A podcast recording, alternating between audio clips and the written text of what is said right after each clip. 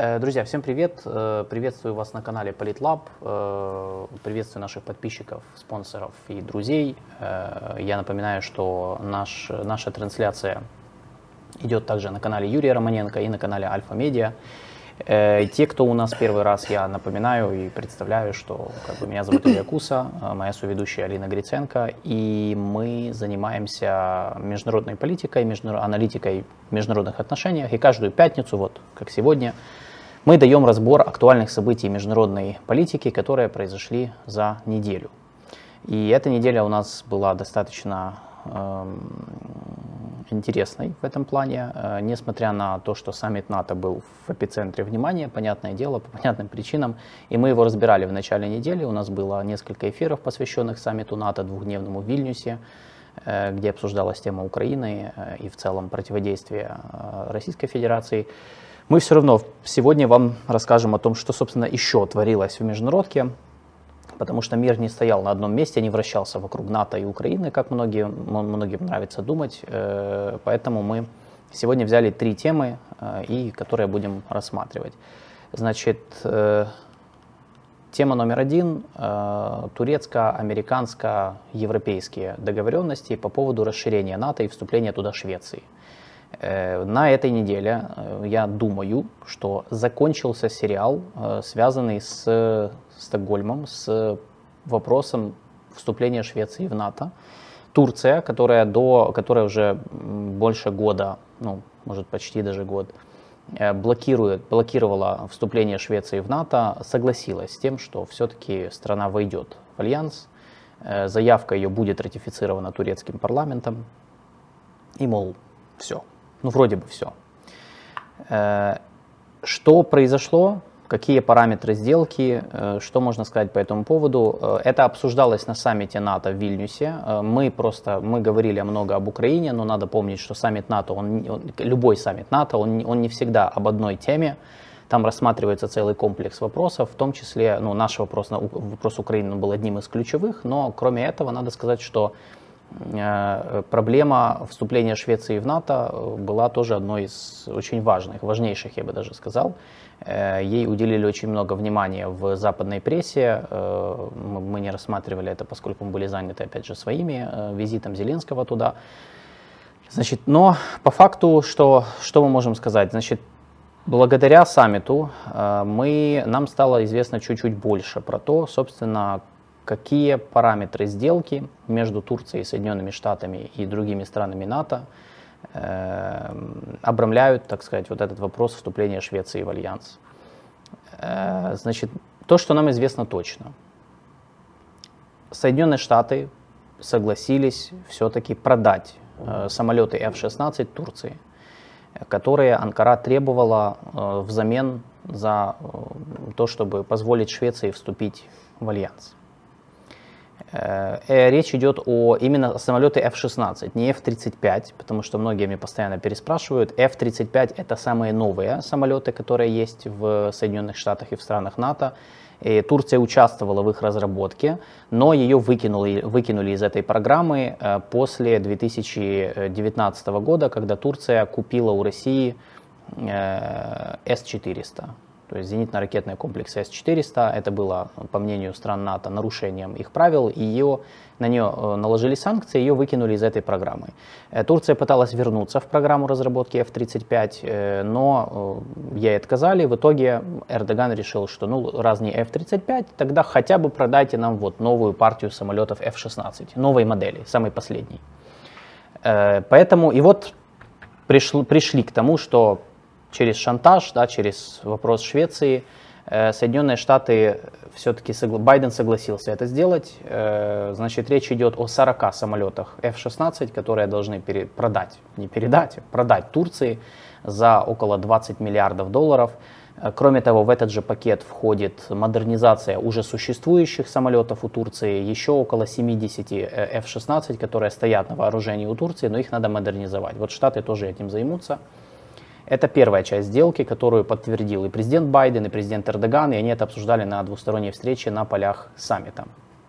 Вторая часть сделки, тоже которая нам известна, это снятие с Турции военно-технологических санкций.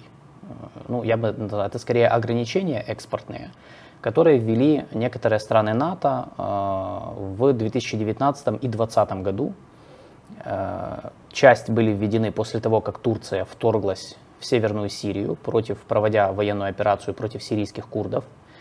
Тогда страны НАТО с этим не согласились и ввели экспортные ограничения на военные технологии в Турцию, а эти технологии используются в турецком ВПК, в частности, например, вот, э, в разработке тех самых байрактаров, которые у нас используются. И в 2020 году э, еще часть санкций были введены против Турции за ее помощь Азербайджану в войне против Армении вокруг Нагорного Карабаха. И вот э, постепенно некоторые из этих санкций были отменены там, в результате двусторонних договоренностей Турции с рядом стран.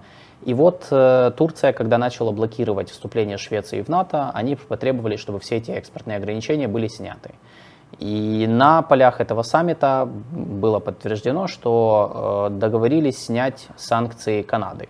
Э, Канада э, важный, важная страна для Турции, поскольку Канада э, производит электронную оптику, которая используется в Байрактарах и вообще в турецких беспилотниках разных моделей. И до сегодняшнего момента Канада сохраняет санкции, вот эти ограничения на экспорт вот этих технологий в Турцию. И Турция требовала, чтобы эти санкции были сняты, и, судя по всему, они об этом договорились вот как раз в рамках сделки по Швеции. Это два вопроса, которые нам вроде известны, о них говорили. Дальше есть еще ряд, э, ряд эм, ну, пунктов сделки потенциальной, которые не подтверждены полностью. То есть это скорее, назовем это заверениями или обещаниями. То есть это не что-то, о чем они там подписали, договорились. Это вот что-то, что просила Турция, и вроде как Запад согласился, но как это будет на практике реализовано, мы не знаем. Э, первое, инвестиции, экономическая помощь Турции. То есть не секрет, что у Эрдогана с экономикой сложно. Э, соответственно, ему нужны деньги, э, нужен кэш и э, как бы, нужны инвестиции в турецкую экономику. И до этого момента ему очень много помогали аравийские монархии залива, которые десятки миллиардов долларов за последние несколько лет влили в турецкую экономику. Это Объединенные Арабские Эмираты, Катар, Саудовская Аравия, с которыми он ради этого, собственно, пошел на нормализацию отношений. И, ну, тем не менее, ему все равно нужны деньги, инвестиции, да и просто как бы внимание со стороны, конечно же, ну, европейского, американского э, бизнеса. И особенно, ну, то есть это понятно. И вроде как этот вопрос тоже был на, на, на столе переговоров между Байденом и Эрдоганом. Э, и писали о том, что Европейский Союз может э, инвестировать определенную сумму в турецкую экономику. Американцы тоже могут над этим подумать, но это не подтверждено, никаких сумм никто не называл. Э, я даже встречал информацию о том, что Турцию вроде как, ну в турецких СМИ, там не всех, но в некоторых писали, что Турция даже может, э, американцы даже пообещали Турции кредит МВФ на 10 или 11 миллиардов долларов, но здесь есть проблема с этим, поскольку ну, есть э, обоснованное сомнение в этой информации, потому что Эрдоган, у него же принципиальная позиция не брать у МВФ ничего. Mm. Вообще, то есть это его как принцип. Вообще он в МВФ в долг не берет. Поэтому тут ну, как бы, с одной стороны, э, в это можно поверить, потому что у Турции действительно нуждается в деньгах э, на данный момент для стабилизации финансовой. С другой стороны, ну, это будет таким очень серьезным отступлением, отступлением от своих принципов в глазах и своих избирателей, и своей партии даже. Поэтому не знаю, насчет этой информации, она не подтверждена, но вот такие слухи ходят. То есть в любом случае вопрос экономической помощи инвестиций, он был частью этих договоренностей, этих переговоров, потому что Турции нужны деньги Запада.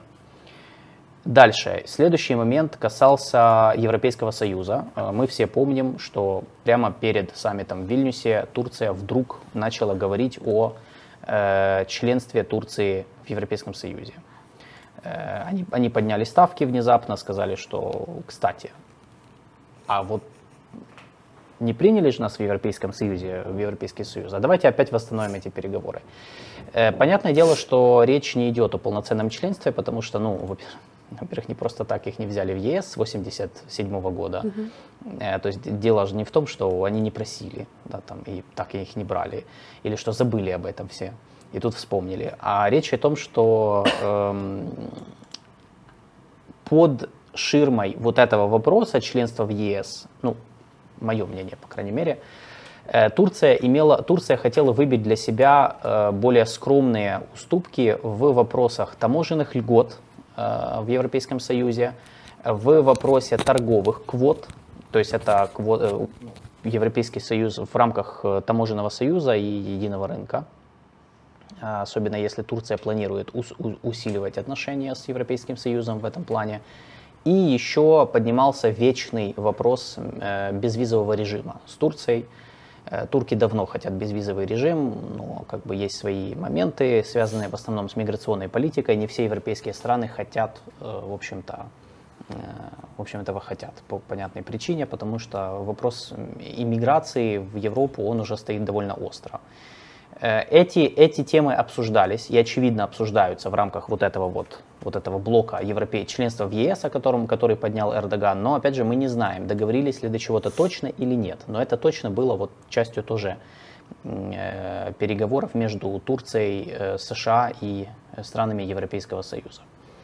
Э, скорее всего, я думаю, какие-то договоренности были достигнуты, но в виде обещаний, что да, хорошо, мы возобновим переговоры, да, мы будем об этом говорить. Ну, в Львов, э, Брюссель точно пообещал, что они возобновят переговоры о членстве Турции в ЕС, ну, то есть они будут говорить обо всех вот этих вот уступках, но насколько они действительно достигнут э, договоренности, это большой вопрос. Значит, вот это, в принципе, вся картинка. Это все вот параметры сделки, которые пока что, пока что мы видим и пока что нам показали. Э, я думаю, дальше у нас будет э, период, э, во время которого они, скорее всего, будут согласовывать более подробно, какие все-таки условия Запад выполнит, какие не выполнит. Эм, период этот будет длиться до октября, наверное, до осенней сессии турецкого парламента, на которой и собираются ратифицировать заявку Швеции на вступление в НАТО.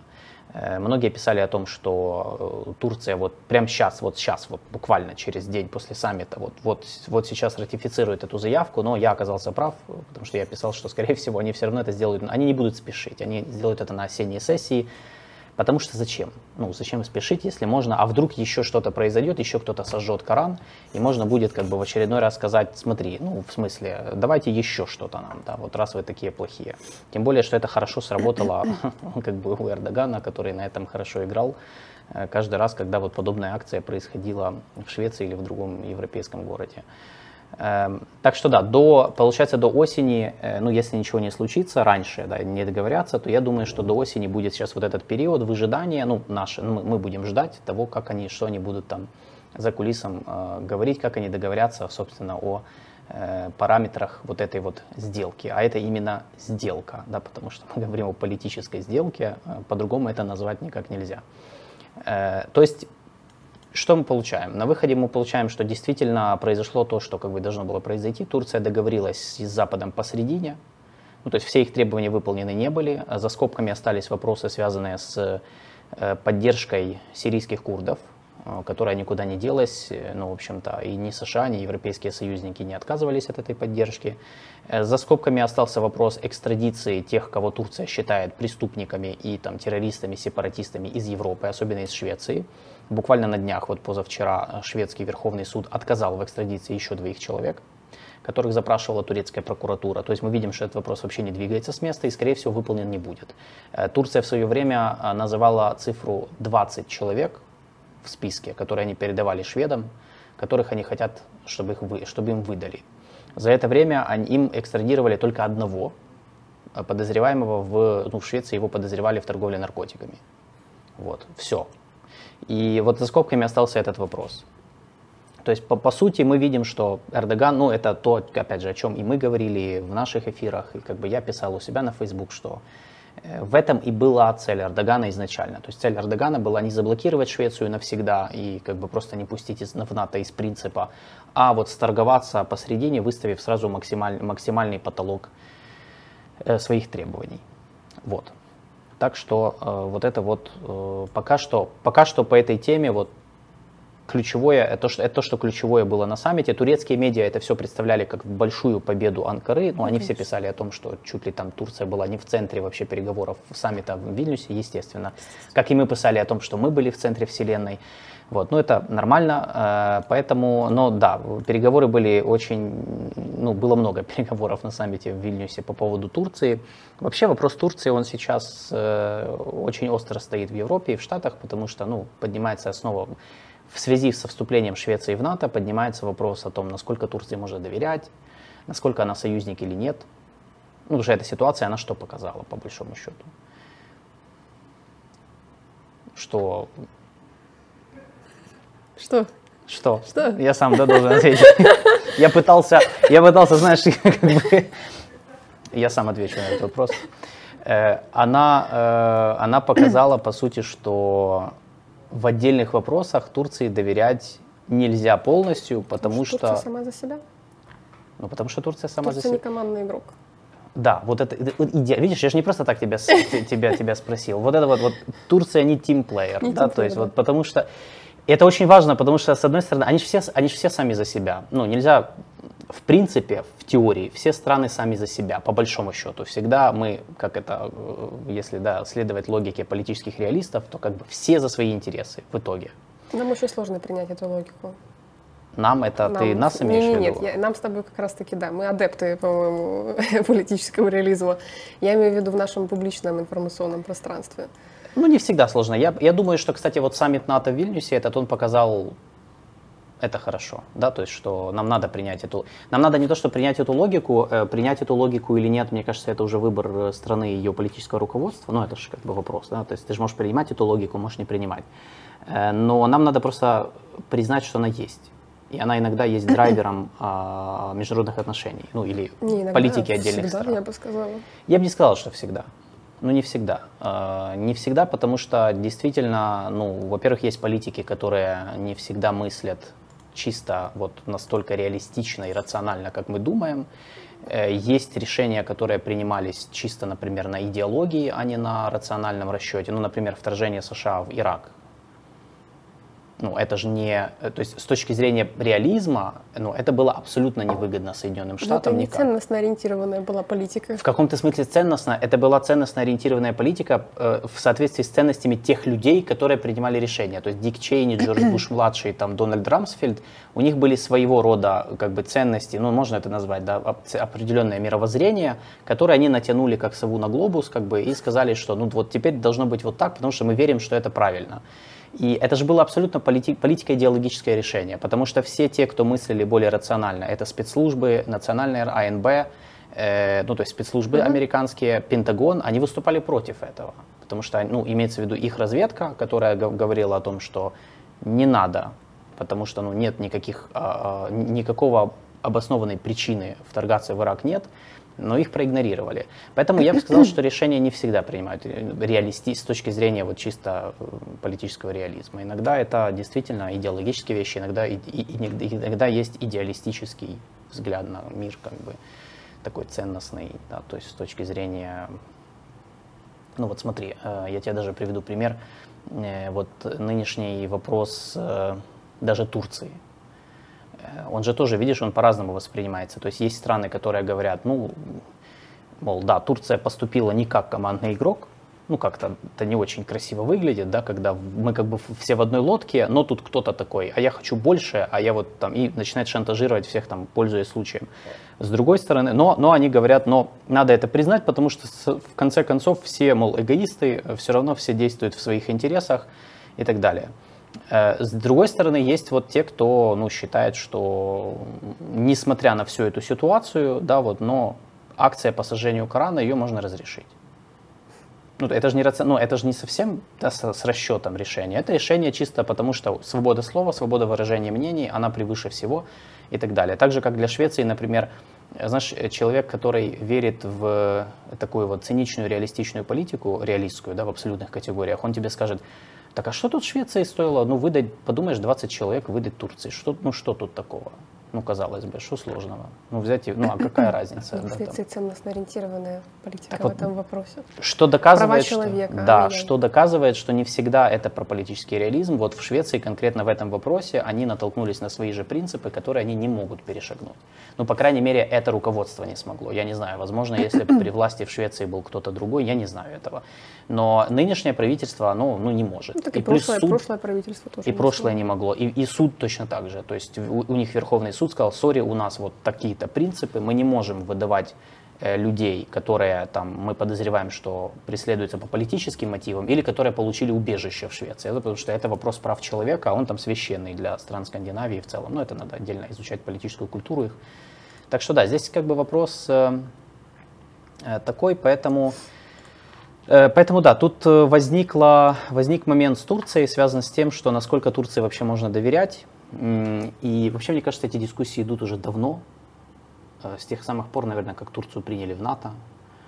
Э, Потому что, с одной стороны, Турция ну, была ценным партнером Альянса во многих ситуациях, с другой стороны, ну и остается, потому что это единственная страна, почти на, ну вот считай на Ближнем Востоке, ну можно ее считать тоже частью Ближнего, Большого Ближнего Востока, которая является союзником Альянса. С другой стороны, есть вот эти моменты, э, склонность турецкого политического руководства, это, кстати, не только Эрдогана касается, а многих, э, к тому, чтобы ну, пытаться все-таки какую-то зону своего влияния создавать что противоречит, опять же, ценностям Альянса, потому что после войны многие европейские и американские политики, они же говорили, все, никаких зон влияния, этого быть не может. Вот, но в реальности, да, политика, она э, немножко другая. Поэтому э, сейчас я думаю, что после истории со Швецией э, вот эти дебаты, они будут возобновляться на- насчет того, где можно Турции доверять, а где нет. И я считаю, что, скорее всего, Турция не будет считаться ну, полноценным союзником НАТО. То есть к ней будут относиться. Я думаю, что это произошло не только из-за Швеции, но вопрос со Швецией, он окончательно это показал, что э, к ней можно относиться как э, к ну, ситуативному такому тесному партнеру. Да, интегрированному в НАТО, во многих вопросах они там могут выступать вместе, но при этом всегда будет вот эта оглядка на историю, там, а где, насколько можно доверять да, этому всему, где здесь, насколько это все устойчиво вообще. Вот. Возможно, если бы не было Эрдогана, было бы чуть по-другому, потому что все-таки здесь очень, очень много персонального да, от Эрдогана фактора, что он, он, он сам э, был драйвером внешней политики, ну, в общем, да, вот это вот такой момент, э, связанный со Швецией. Ну, мы будем надеяться, что этот сериал закончен. Не знаю, да, то есть посмотрим до осени, что произойдет. Может произойти все что угодно. Э, так что э, будем за этим следить. Примут Турцию, Турцию в ЕС. Я не, вот честно, я не верю. Я не верю. Ты тоже да. не веришь, Нет. да? А почему ты не веришь? А, Есть ряд проблем, я бы сказала. Во-первых, цивилизационный фактор. Мне кажется, в Европейском Союзе, вот, мне- вот у Меркель это я во всяком случае прослеживала, неприятие, не, не- отсутствие вот восприятия Турции как европейского государства, может быть за счет ислам, исламского фактора. Нежелание принимать Турцию за счет населения, потому что там сколько, 70 миллионов человек, население, которое превышает население Германии, и Мгм. если Турция вступит в ЕС, то у них получится очень большой, как бы по представительству, там Турция будет занимать, по-моему, второе место в Европарламенте. Плюс это Да. вопрос э, мигрантов. Уже сейчас, по-моему, в Германии, э, да, я, я видела эти шутки в ТикТоке, когда наши, которые бежали от войны в Германию, приехали, типа, приехала в Германию, выучила турецкий. Или курдский, там же тоже огромная диаспора. Приехала в Германию, да, там донор кебаб.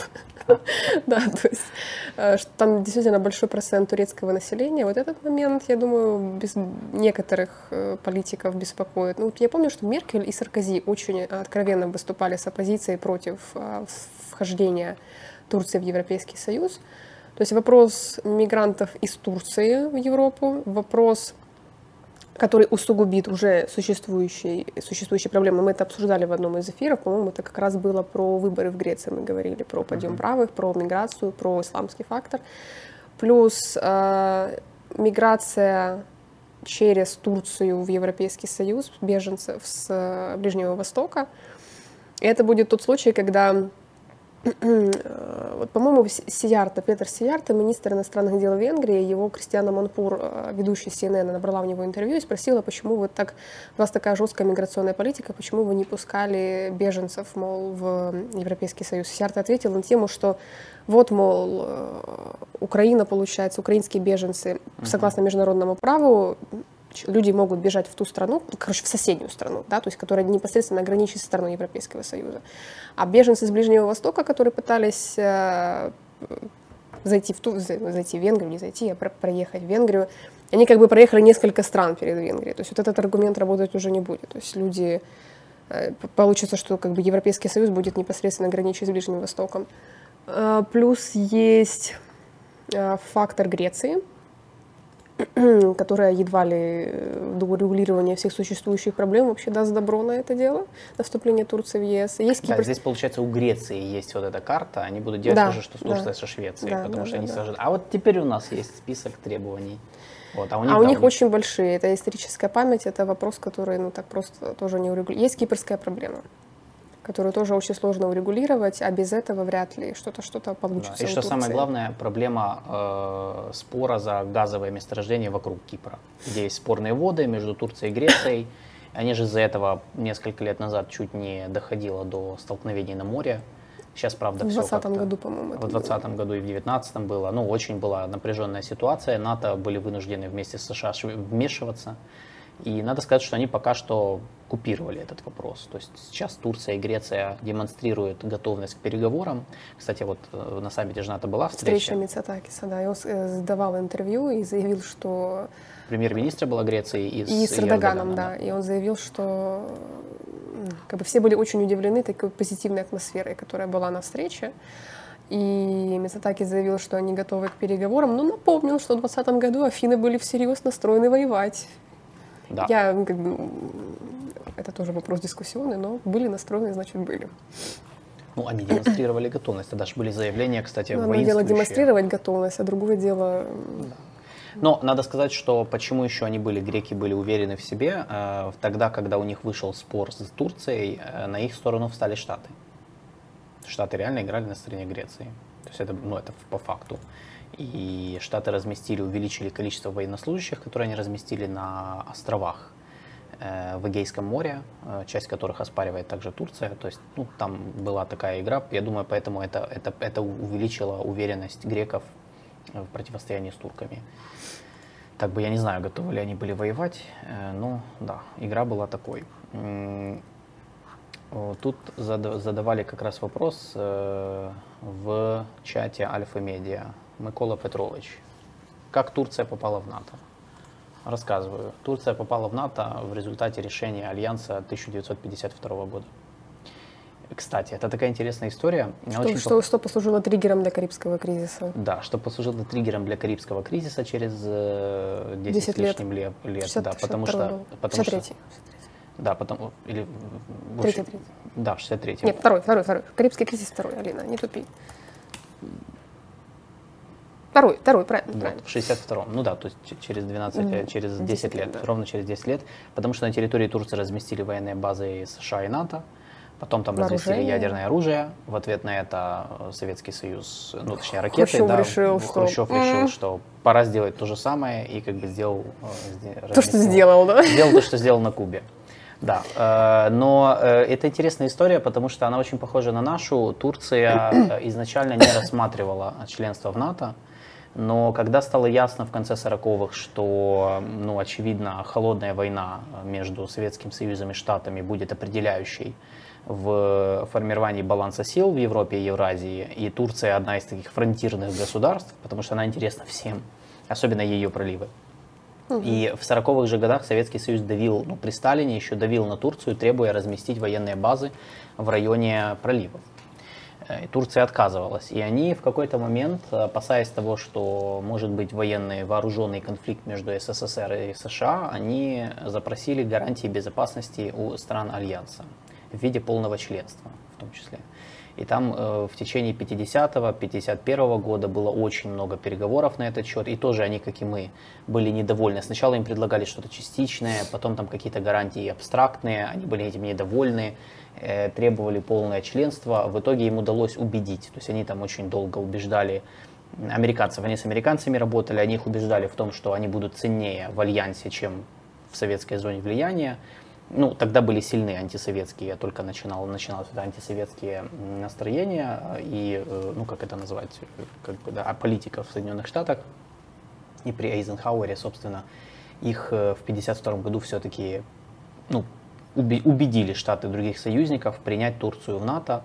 Э, я, кстати, Турция же даже ради этого, ну, одним из таких, она же долго пыталась там уговаривать, там где-то какие-то реверансы, реверансы делать в сторону Запада. И одним из таких демонстративных сигналов было, когда они послали в Корею на Корейскую войну 4000 солдат воевать. Mm-hmm. И это был второй по численности иностранный контингент, ну, кроме американского, то есть получается, это были второй по численности. Mm-hmm. Вот они даже, даже это сделали, чтобы ну, вот, показать, как они хотят быть с Западом в альянсе. Вот, так что да, это 1952 год. Я бы сказал, что одна из, одно из ранних расширений НАТО – это Турция. Вот.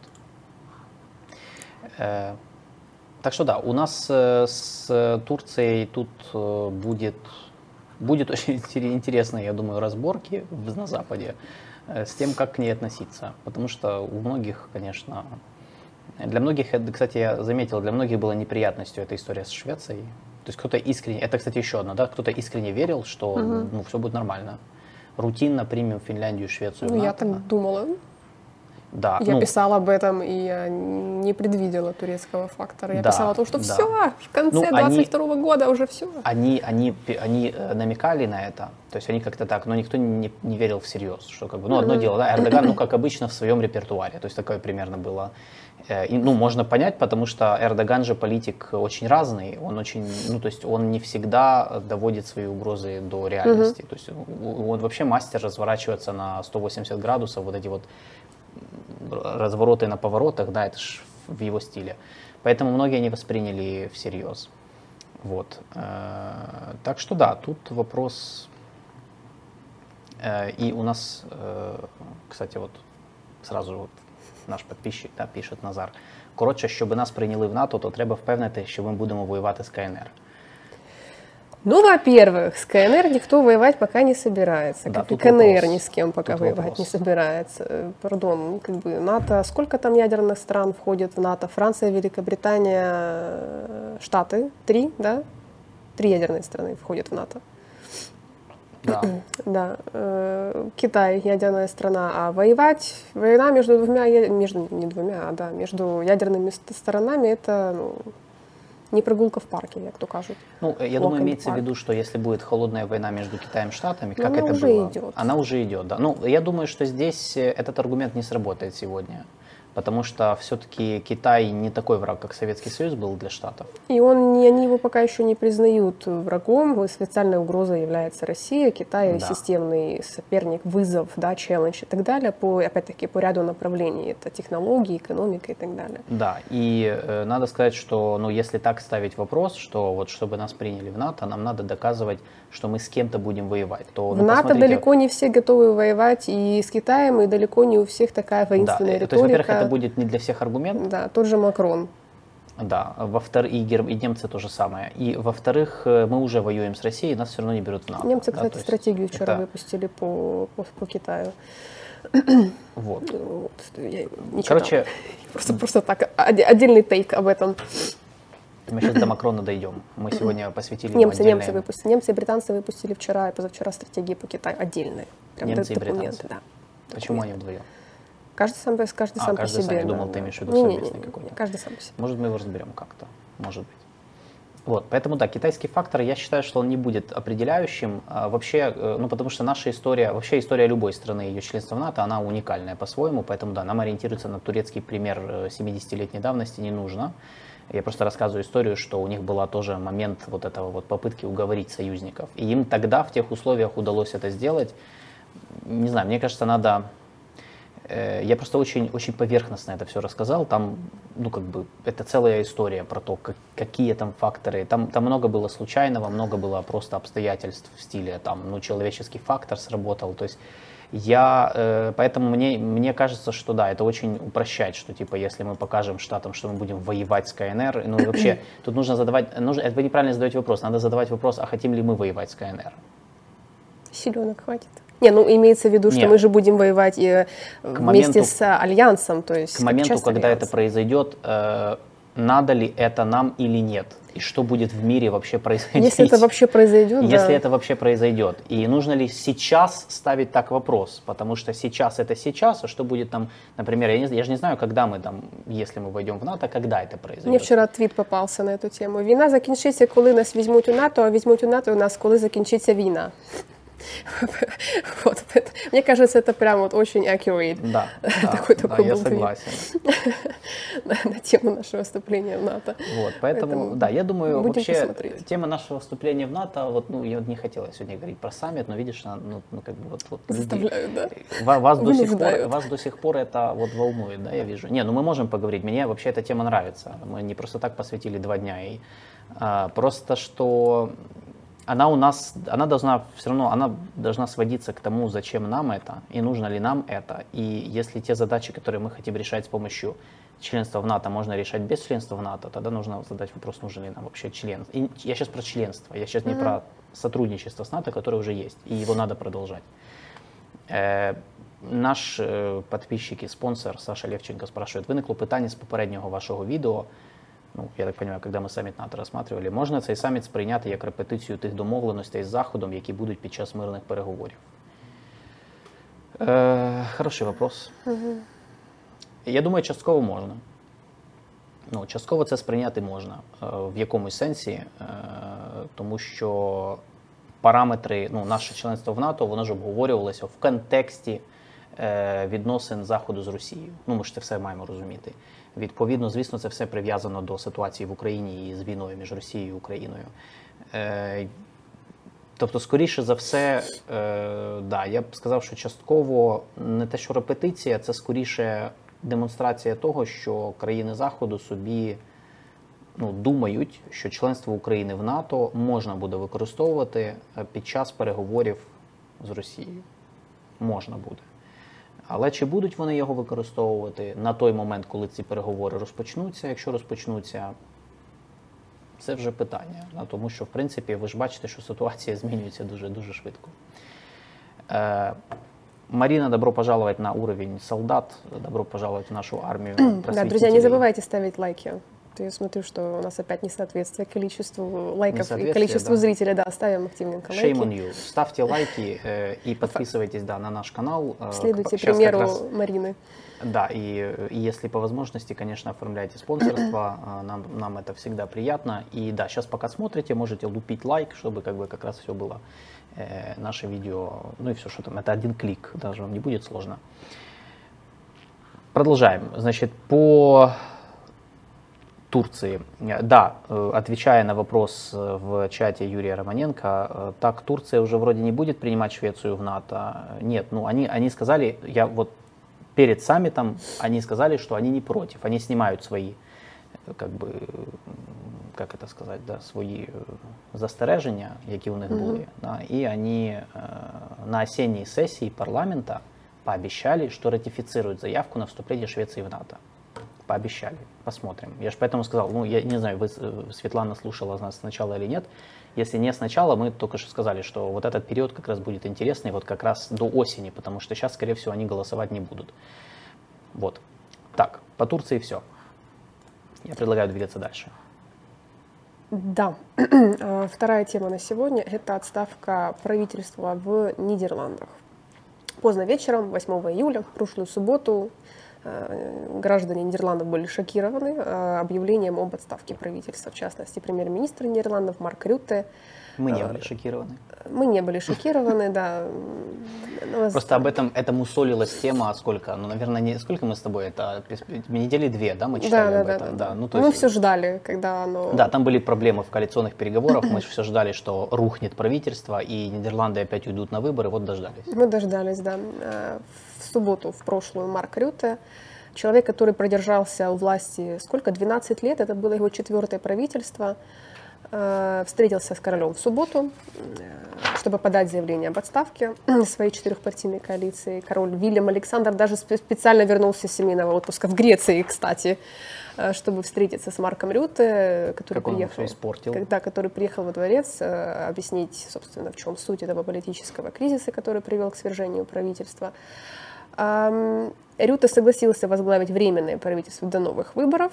Э, новые выборы ожидаются, вот буквально несколько часов назад Рейтер написали о том, что ориентировочная дата 22 ноября. Э, в чем была причина этого политического кризиса? Это болезненный миграционный вопрос. В течение то есть последних, э, как вот Илья сказал, нескольких недель велись в Нидерландах переговоры о решении этого миграционного кризиса.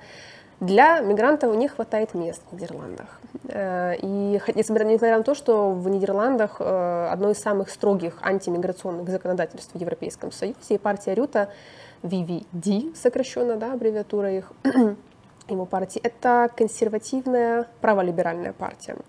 Они предложили создать двухуровневую систему, при которой э, то есть люди, мигранты, беженцы, прибывшие в Нидерланды, разделялись бы условно там, на группу А, на категорию А. Это люди, которые находились под угрозой преследования на родине. И эта группа беженцев могла бы потенциально иметь больше прав для получения убежища в стране, чем те, кто из группы Б, которые бегут из зоны боевых действий.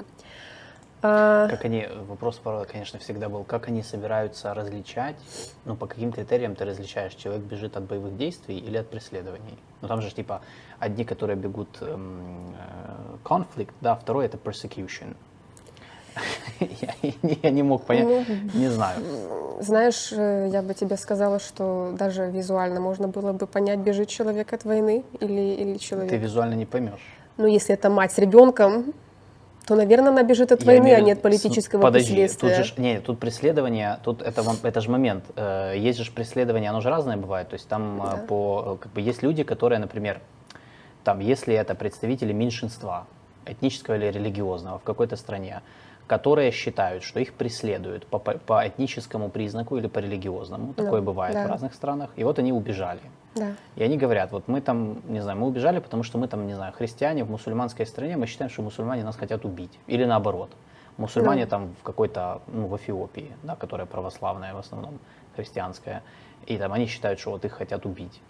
И или же они бегут от конфликта. Вот, например, Эфиопия, яркий пример, потому что в Эфиопии есть активный вооруженный конфликт на севере, и есть проблемы в отношениях, в напряжении, межэтническом, этноконфессиональном напряжении. И тут, как бы, да, большой вопрос, как они как они собирались это различать?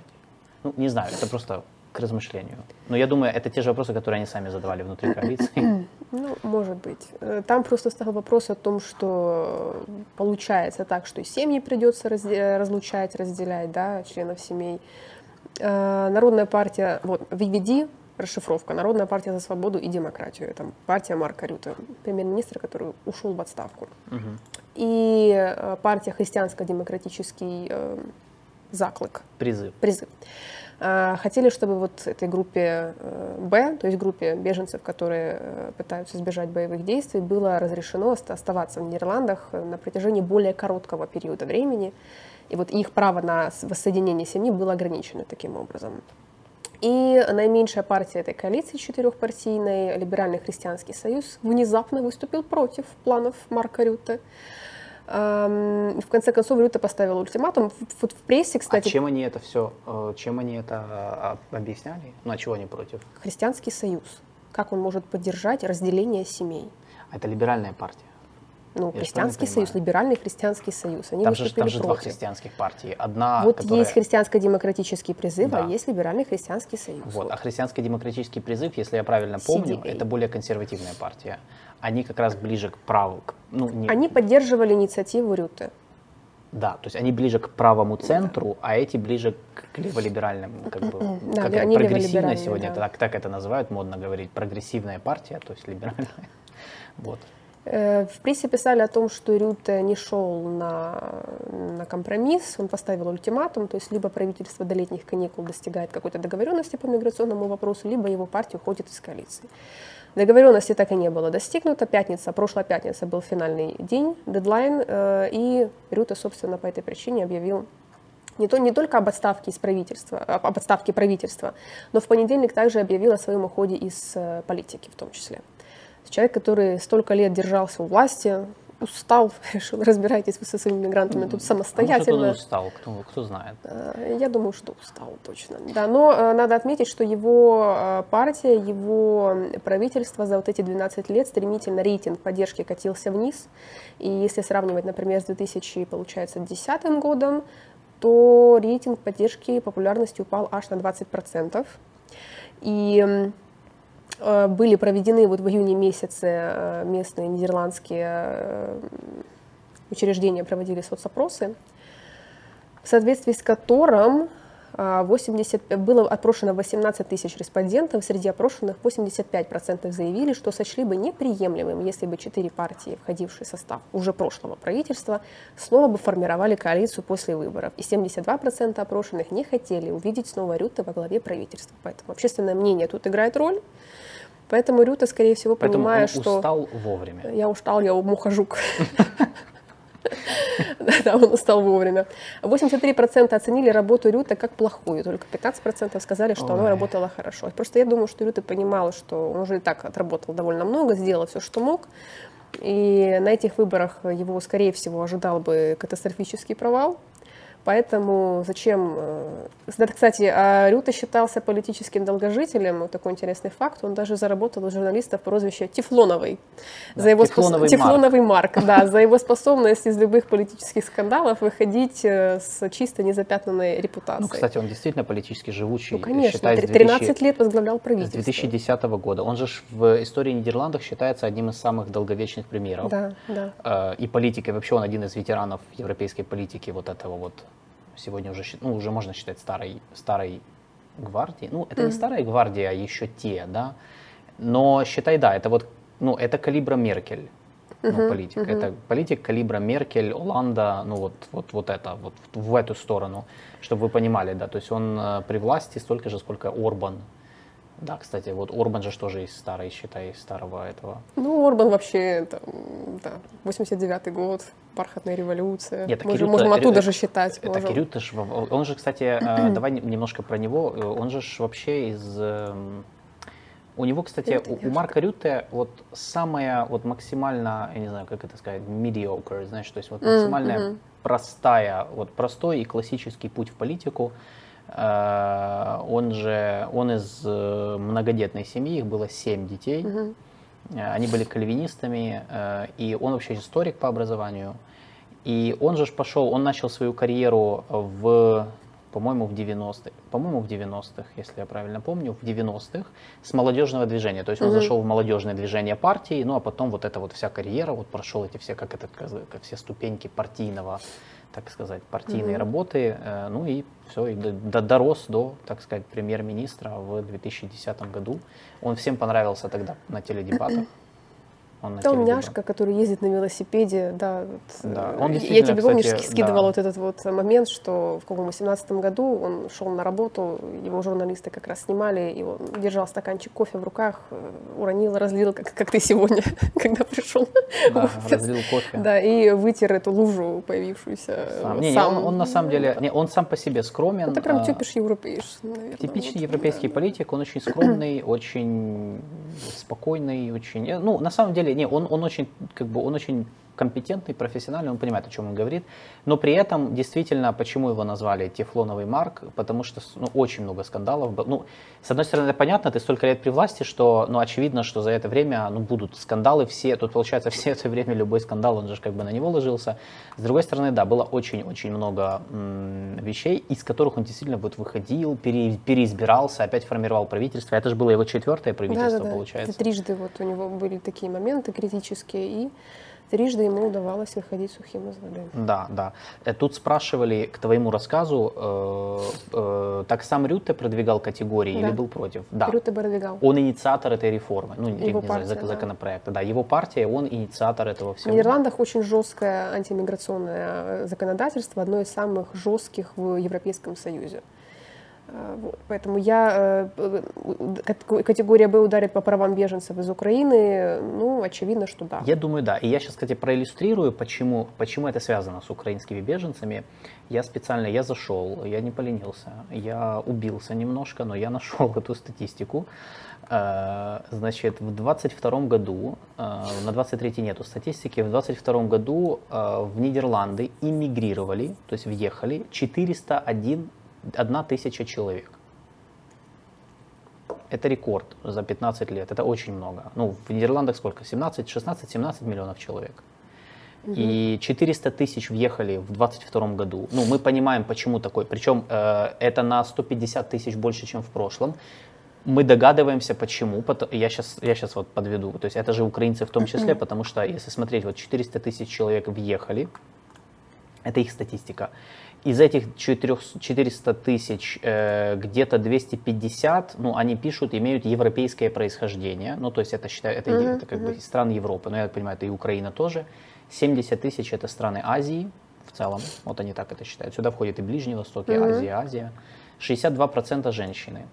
То есть это, ну, много украинцев въехало в Нидерланды в 2022 году.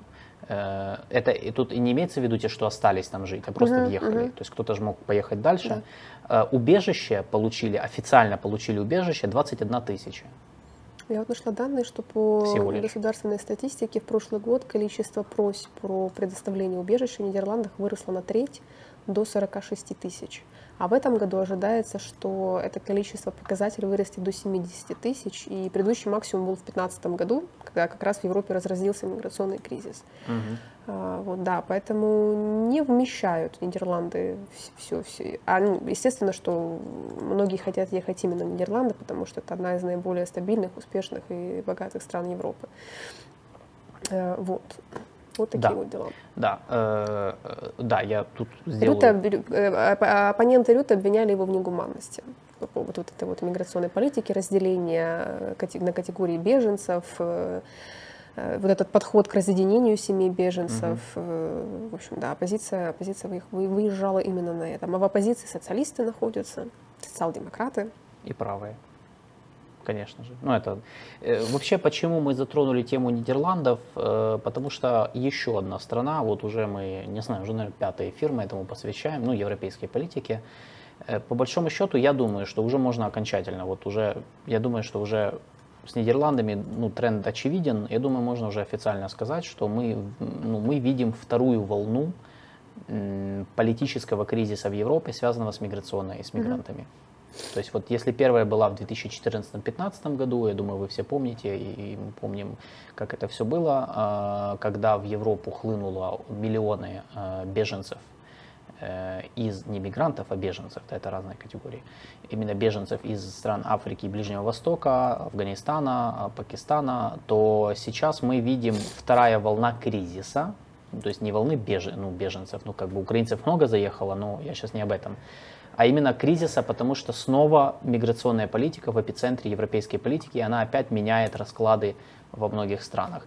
Но теперь уже интересно, интересность этого периода в том, что если тогда э, в основном на миграционной политике, когда начали подниматься лево и право популисты, э, это же все происходило из-за того, что э, неконтролируемый был поток беженцев и мало стран, ну кто-то пытался, то есть все очень, очень было хаотично, не было единой миграционной политики в ЕС то сейчас все происходит, по сути, из-за, э, ну, не в условиях, не в таких условиях. То есть сейчас как бы такого уже нет, но при этом э, мы видим, что на вопросе мигра... иммиграции пытаются капитализироваться э, оппозиция, часто это те же правые силы, что вынуждает мейнстримные партии как-то реагировать. И вот то, как они реагируют, часто приводит к кризисам. То есть вот так это все происходит. То есть по большому счету нынешняя волна кризиса, она связана с попытками мейнстримных традиционных партий в Европе, а, обычно центристских, право-лево-центристских, как-то реагировать на миграционный кризис, э, ну, на миграционные вопросы Э, и отступаться от каких-то своих принципов, что часто вот разваливает коалиции, потому что, ну, это ж вопрос, то есть надо договорились так, а тут пытаются поменять. Вот как в случае с Марком Рютте, он, по сути, попытался уйти чуть-чуть вправо в своей политике, ужесточить миграционный контроль и натолкнулся на то, что часть его же собственной коалиции, они оказались не готовы, э, по сути, наступить на принципы их партии, их, идеал, их партийной идеологии и, по сути, предать свой электорат. И поэтому э, она развалилась. Э, очень похожие процессы мы наблюдали в Швеции, мы наблюдали в Финляндии, мы наблюдали и наблюдаем в Испании, где в июле тоже в этом месяце будут выборы, мы их будем тоже разбирать. Мы наблюдали в Греции, где тоже правые победили, э, в, в Турции, кстати, тоже, потому что там же на, э, на более чем 70% сейчас парламент э, правоконсервативный националистический. Турецкий национализм победил на выборах в Турции в этом году. Там не столько Эрдоган там, или по оппозиции, это не важно, а именно турецкий национализм в том числе антииммиграционного толка, потому что миграционная политика тоже была в эпицентре турецких выборов. И здесь мы видим то же самое. То есть опять миграционная политика, э, как бы на ней капитализируются разные, ну как системные, так и внесистемные оппозиционеры, и э, мейнстримные партии, пытаясь на это как-то реагировать, они трансформируются, но по ходу, конечно же, трансформация, она же в том числе может происходить за счет, например, отсечения части электората. Ну, потому что если ты центрист всю жизнь, и тут ты выходишь с э, какими-то совершенно вот там правыми или левыми идеями, которые непонятны твоим однопартийцам и избирателям, это вот через вот, вот так вот так болезненно может происходить. Но в данном случае Марку Рютте это по сути, ну, если исходить из того, что он сам не хотел уходить, то стоило политической карьеры, потому что он же вообще уходит, правильно я понимаю? Да, он уходит из политики совсем. Да. Как, кстати, и многие другие, э, этот весь кризис, он же привел к отставке э, по-моему, всех лидеров четырех коалиционных партий, угу. э, включая вот э, председатель, председательница партии Демократы 66, э, ну, которая тоже была в коалиции, Сигрид Кааг, тоже, кстати, она очень давно в, в голландской политике, она тоже объявила об отставке и вообще об уходе из политики. То есть там, по-моему, все, чет- все четверо ушли и по ходу в выборах участвовать не будут, ну, которые будут в ноябре, скорее всего, эти будут выборы досрочные. Э, кто капитализируется. И надо, кстати, сказать, что для Нидерландов это такой, это часть более продолжительного еще ну, кризиса. Почему? Потому что в последнее время ну, очень сложно в стране идет формирование вообще коалиции. Вот эта коалиция, четвертое правительство Рюта, оно же формировалось... 299 э, дней я нашла. Да, это рекорд, походу. Это рекорд, да. да. Самая длительная самый длительный период после военной истории, потому что по вот некоторым данным со времен Второй мировой войны на формирование коалиции в среднем уходило 94 дня. И тут 299. То есть, ну, да. ну, как бы говорит о том, что все-таки он способен на компромиссы. Он много ну, сделал компромиссов. Судя по всему, не в миграционном вопросе. Ну, смотри, э, это связанные вещи, потому что он пошел на очень много компромиссов, чтобы вот как-то сшить эту коалицию, которая вот полтора года еле-еле прожила. Угу. Э, это связанные вещи, потому что компромиссы, э, они приходят к формированию вот этих рамок коалиции, ну, они же формируют рамки, да, что как бы, вот смотрите, мы договариваемся, здесь мы вот это делать будем, вот это мы вообще не будем делать, это там табу, а здесь мы будем делать так. И получается, любой шаг вправо, шаг влево, он разваливает такую хрупкую коалицию, ну, потому что это коалиция компромиссов. Вот, вот это то, что произошло. То есть он попытался немножко дернуться чуть-чуть в сторону, потому что был запрос общества, и, запро... ну, и он, во-первых, они не хотели проигрывать оппозиции, во-вторых, был запрос общества на ну, какие-то вот изменения в миграционной политике, но не получилось договориться, и все, и они будут идти на досрочные выборы. Так что да, мы, э, Марк Рютте стал, по сути, э, ну, я бы не сказал жертвой, как он там не мог, конечно, все это спрогнозировать, может, он даже знал, что так и будет.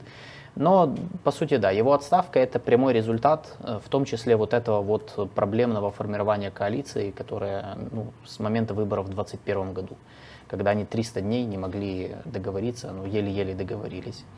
Я, кстати, думаю, что следующая коалиция не будет легче формироваться. Mm. Потому что, ну, вообще в целом, э, как и на предыдущих выборах, так и на следующих, скорее всего, ни одна партия большинства не получит, как это было в прошлый раз. Просто, ну, скорее всего, расклады поменяются. На сегодняшний день, по последним опросам, э, та партия, которую мы с тобой обсуждали, фермерская партия BBB, BBB. Да, BBB. Они догнали э, партию Рюте по популярности, и у них было в июне месяце где-то 18% поддержки. При этом, что у них же по результатам выборов в 21-м, я не знаю, они участвовали же в выборах в 21-м, по-моему? Они вот в этом году, по-моему, в начале были выборы в Сенат, и они заняли большой процент, взяли место да. в Сенате. А в парламенте, в Нижней Палате, у них, по-моему, только один мандат. Мгм. Вот. Ну, и, и всего, да, то есть это вот просто интересно, что у них всего один мандат, но они уже такую популярность имеют. И в Сенате они, э, да, они на выборах в Сенат себя показали. Э, Можно чуть подробнее про эту партию, потому что это же новая, по-моему, если я не ошибаюсь. Да, они были созданы в 2019 году только.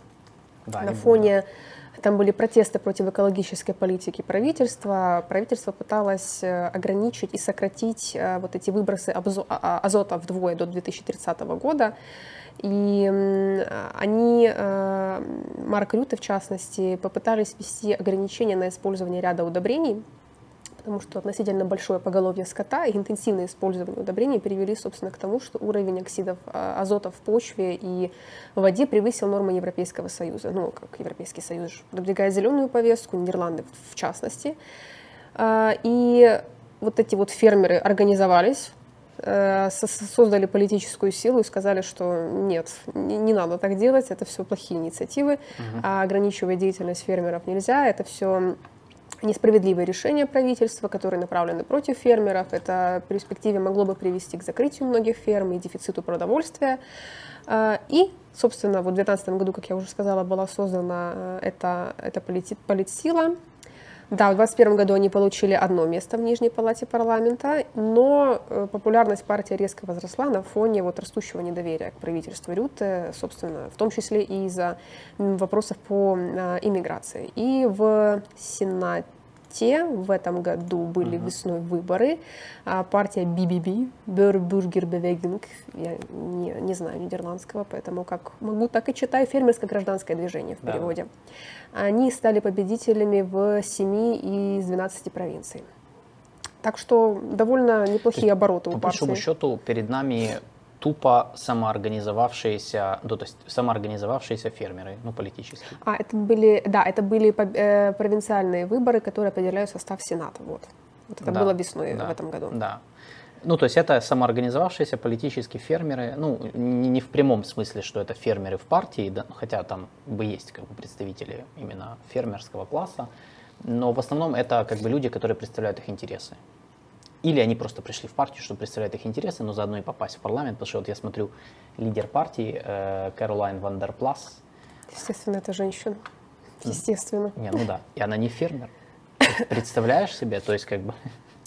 Она Ну, там же журналист. фермерско-гражданское движение, поэтому не, не Да, обязательно она быть журналистка, и она была раньше в партии Христианский демократический призыв. Может, она какая-то экоактивистка. А- Она просто ушла, и я думаю, что это одна из партий, вот это вот, э, господи, фермерско-крестьянское движение, это одна из таких вот, сейчас модно ж, альтернативные партии, которые, по сути, объединяют всех недовольных, в широком смысле недовольных. То есть это могут быть как реально, там, как, вот, как в данном случае, да, тупо вот фермеры, кото- интересы которых были, ну, по их мнению, нарушены, и они там самоорганизовались, и вот теперь через эту политическую силу будут проецировать свои интересы в парламенте, но при этом к ним присоединились по там, паровозикам еще вот как бы разные люди, которые не нашли себя, либо у них свои претензии к правительству, либо у них просто амбиции. Вот. Это, кстати, очень интересно. И это, это как по- по- во многих странах Европы такое происходит, когда альтернативные партии где-то выскакивают. Опять же, из-за того, что мейнстримные традиционные партии либо теряют влияние, либо себя дискредитировали, либо от них устали, вот как от Марка Рюта ты в социологию приводила, либо им долго нет альтернативы, тоже как бы есть такой момент, что ну вот как-то надоело. Э, опять же, как с Марком Рюта, ему просто не было альтернативы, поэтому он так долго в партии, на самом деле, очень, очень часто так было. Э, Либо по причине того, что их считают там, что актуальные вопросы, типа миграционного, они не могут решить. Вот. Ну, то есть, как бы очень много разных моментов.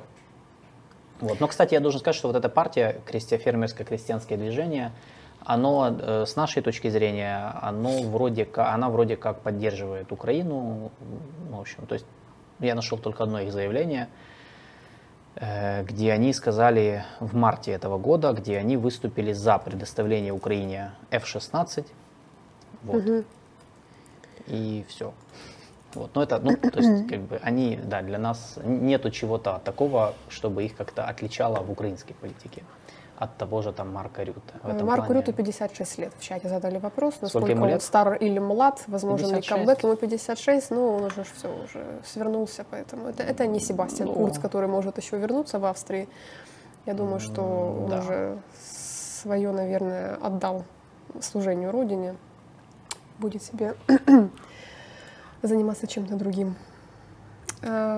Э, по Украине да. изменится ли политика Украины, сказать очень сложно, потому что популярность набирают и ультраправые, да, вот партия ультраправая PVV, у них на сегодняшний день 10% поддержки. Они идут сразу за фермерами. Uh-huh. И у них и как бы, ну, это будет, скорее всего, сложнее формирование коалиции, ну, посмотрим. Поэтому на сегодняшний день сказать, каким образом поменяется политика в отношении Украины, потому что они, Нидерланды ведь одно из стран Евросоюза, которое наиболее активно поддерживает Украину причем самых первых дней полномасштабного вторжения, несмотря на то, что еще недавно, да, они выступали против и вот э, проводили даже референдум, да, mm-hmm. относительно вступления Украины в ЕС, то сейчас мы, да, э, от Нидерландов наблюдаем очень высокий уровень поддержки. Сохранится ли он в дальнейшем после нового правительства, сказать сложно. Нужно посмотреть на состав этого правительства. Э, кто-то задавал вопрос. Э, давай по вопросам я пройдусь. Да, мы, вести, мы сегодня просвещаем про голландскую политику, поэтому да, не, не стесняйтесь, задавайте вопросы, все, что вы хотели знать про Нидерланды. Ну, в рамках возможного, конечно, мы там не все знаем, но Е, да, от один вопрос, як відставка Рюти вплине на політику щодо України. Е, Аліна вже відповіла, в принципі, як як може вплинути як на питання біженців. Політично, як я сказав, навряд чи воно якось вплине, тому що в принципі ну це залежить від того, які партії прийдуть до влади. Але як ми вже сказали, навряд чи це буде навряд чи якась партія, особливо ультраправа, набере таку однопартійну більшість і буде там повністю визначати. Там нужно аж 76 місць набрати. 150 да, мест это в Нижней невозможно. Палате, да, 76 мест минимум нужно Да, то есть это будет опять коалиция компромиссная, где, скорее всего, никаких резких маневров никто не будет делать. Так что нам бояться не надо. Не надо. Не надо. Э, так что да, не переживайте по поводу Нидерландов и нас. Э, значит, тут был вопрос, что там за фермеры? Тюльпаны растят. Нет, ну тюльпаны это конечно, важно, но э, вообще, кстати, э, там мелкое фермерство в основном в Нидерландах. То есть, если у нас крупное, то у них мелкое фермерство. Э, я, кстати, когда-то когда-то отличную статью публиковал, если я сейчас ее найду, вот я ее, я ее нашел. Нидерланды являются одним из крупнейших мировых производителей и экспортеров овощей, между прочим. Да, у них цветов. фермерство суперэффективное на самом деле. Несколько лет назад Павел Вернивский, э, экономист, очень хорошую статью публиковал. Кстати, могу ее написать, на самом деле, могу ее опубликовать, кстати, в чат кинуть, ну, в наш политлабовский чат могу ее кинуть. Вот. Э, Основные статьи экспорта мяса, Парниковые мясо, овощи, да. поэтому да, Мясо, овощи, у них тоже развито. У них, то есть, несмотря на то, что э, вся, то есть, э, на данный момент площадь, э, площадь сельскохозяйственных земель в Нидерландах это почти 2 миллиона гектаров, и они, и это, и, по-моему, где-то около или больше, наверное, 50 тысяч фермерских хозяйств. Вот, и я сейчас, э, а, это, кстати, в статье это есть. Вот я статью просто открыл, что э, голландцы зарабатывают в 70 раз больше наших аграриев, имея намного меньше гектаров земли. То есть э, они зарабатывают э, там с полутора миллионов гектаров земли, ну вот э, Павел писал, 76 миллиардов, э, тогда как мы там один. Вот, то есть э, на самом деле они очень эффективны в этом плане, ну вот то, как у них это устроено, ну можно много чего, мне кажется, изучать, какие-то брать нужно для нас уроки. Не знаю, я не разбираюсь в фермерском хозяйстве, в этой, в этой политике, но э, оно действительно в Европе считается одним из самых эффективных, поэтому мнение, они генерируют э, десятки миллиард, миллиардов долларов, то есть экспорт 98 миллиардов долларов. Ну ты представляешь, то есть сколько генерируют э, фермеры и поэтому правительство не может просто взять и игнорировать их интересы. Это, кстати, для нас хороший урок, да, то есть как бы, ну, они, они могут, очень, очень могут лоббировать свои интересы. В данном случае они просто еще и пошли дальше и, э, по сути, организовались вокруг политической силы. Надолго ли? Вопрос. Ну, вот. Да. Э, так что... По печенькам не знаю. А что Когда Украина допустит импорт вкусных печенек из Нидерландов? Я ну, не знаю, не ну привезите, если ну, честно, привезите, да, мы попробуем, да. да, я не знаю. Э, как бы печеньки это хорошо. Не пробовала нидерландские печеньки да. и вообще, честно говоря, никогда не слышала, чтобы Нидерланды славились печеньками. Да. Э, говорят, э, говорят, говорит ли текущий кризис о том, что в Европе начинает преобладать изоляционизм? Нет. Изоляционизм – это очень специфическая штука. Я не вижу никаких изоляционистских настроений. Я бы даже сказал наоборот. Э, ну, европейцы э, очень часто и чаще задают вопрос, э, что им делать, чтобы быть более субъектными на международной арене. Потому что их главная проблема не в том, что они слишком активны, им надо замыкаться в себе, а в том, что они не могут выработать единую внешнюю политику, единые какие-то, ну, это те, особенно апологеты Европейского Союза, ну, сторонники Европейского Союза, именно вот интеграции в Европейский Союз, они как раз э, вот так этот вопрос и ставят. Вот, потому что я, то есть я не, я не вижу никакого изоляционизма. Просто много партий, которые внесистемные, много альтернативных партий. Не все из них, конечно, ну, выработали какое-то отношение к внешней политике. Э, на самом деле. Э, и это создает впечатление, что они какие-то вот немножко, э, как это сказать, да, немножко пассивные. Mm. Вот. Но это не так. Просто как бы, нормальный политический процесс. А, печеньки, это был сарказм, сори, я не это... Ну, печеньки с каннабисом. Я понял. Да. Но я, я все равно не пробовал, поэтому да, хотите. Честно, я думала, что имеется в виду именно печеньки, ну то есть в смысле обыкновенная, печеньки. нормальная, без каннабиса. Есть вафли, поэтому... очень вкусные. Боже мой, какая я правильная. Вот. Ты правильно, да, видишь, а ну, э, да, и... О, Алексей, извините, мне надо говорить конкретнее, я не понимать. Алексей, привезите. Вот, мы ж как бы... Э, значит, я Печеньки с каннабисом. Смотрю. Додумались же просто я. Так, а в смысле додумались? Нет. Ну, я, бы, же... я же не додумалась, видишь, когда меня спросили про печеньки, я подумала, что имеется в виду норм... Короче, все, забейте. Можем еще поговорить об этом. Ладно, поехали дальше. Что ты хочешь? Индию ты хочешь? Сейчас я просто дочитываю вопросы в чате, чтобы ничего, ничего. Да, я пропустить. поняла. Там есть реальные печеньки с коноплей. Я поняла. Так все, и не только там. Я вообще не понимаю. Это для всех, э, не только в Нидерландах. Э, в Дании, в Дании, кстати, тоже. И пирожки есть. с коноплей. Я, я поняла. Хорошо, все, ладно. Видите, вы заинтриговали просто. Ну, я говорю, привезите, мы же не против. Так, поехали. Значит, третья тема. Э, третья тема Индия и Франция. Вот, отдаю тебе слово. Азиз Хан никогда, положа руку, луку, руку на сердце, никогда. А, да, Я третья тоже, тема. Да, мы, мы не по этим делам, да, поэтому. Третья тема – визит Нарендры Моди в Париж к своему э, давнему хорошему другу Эммануэлю Макрону. Вчера э, Нарендра Моди туда приехал, в Париж. У них состоялся праздничный торжественный обед в Лувре. Сегодня день взятия Бастилии, кстати. А, и Нарендра Моди присутствовал, присутствовал на параде на Елисейских полях. И индийские военные даже там промаршировали. В твиттере у Мануэля Макрона это все можно понаблюдать, посмотреть. Зачем Моди вообще поехал в Париж? Основная э, цель их переговоров, основная цель визита – это продолжение военно-технического сотрудничества. У Франции и Индии очень э, тесное военно-техническое сотрудничество. Оно длится уже много лет. Хотя я вот читала о том, что вот э, Индия пытается найти замену Российской Федерации, потому что в плане военно-технического сотрудничества, потому что Российская Федерация из-за санкций, которые повлияли на э, логистические цепочки, на, создали проблему в расчетах за выполнение контрактов.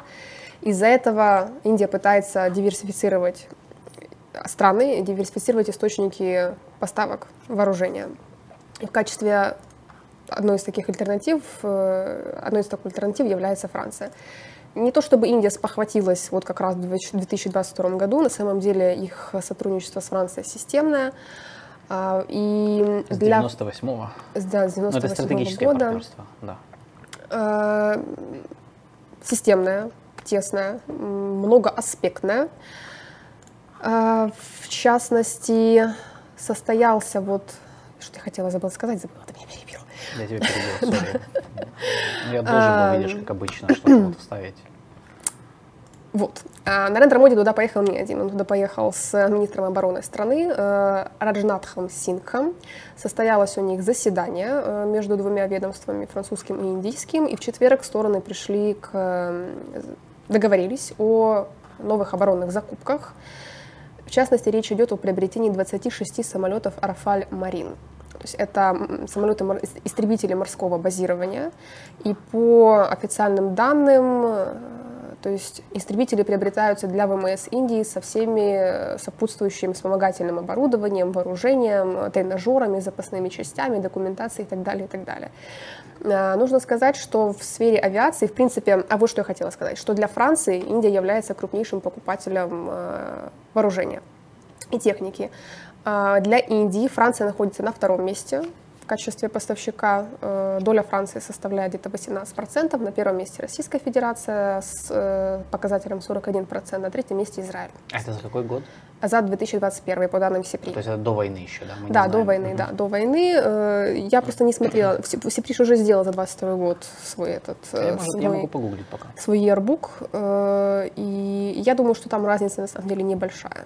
Ты думаешь? Я просто, знаешь, я все, думаю, все, знаешь, это же распространенное мнение, что из-за войны там санкции против России, те страны, которые от нее зависели в вооружениях, не будут больше у нее покупать оружие, и этот процент мог снизиться. А, мог, но я не думаю, что критически снизился. Ага. То есть там у них основная проблема это в том, что нарушены логистические цепочки поставок, контракты выполняются не вовремя, плюс у них проблема с расчетом, э, они пытаются найти механизм э, оплаты в национальных валютах, в рупиях и в рублях, но он пока работает плохо.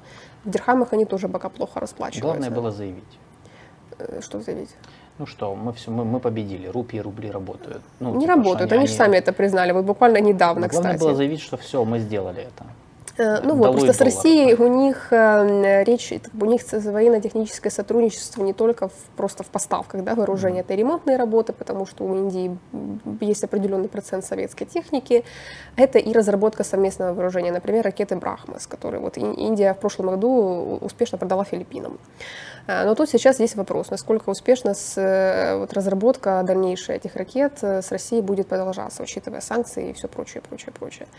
А в, относительно Франции.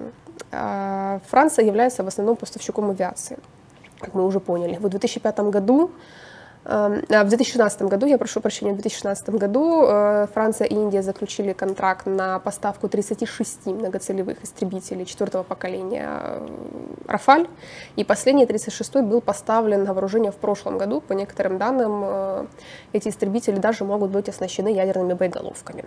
Вот такой вот интересный момент. Но помимо истребителей, Франция и Индия, Франция поставляет Индии а, подводные лодки типа Скорпен. Франция, в принципе, поставляет их на экспорт.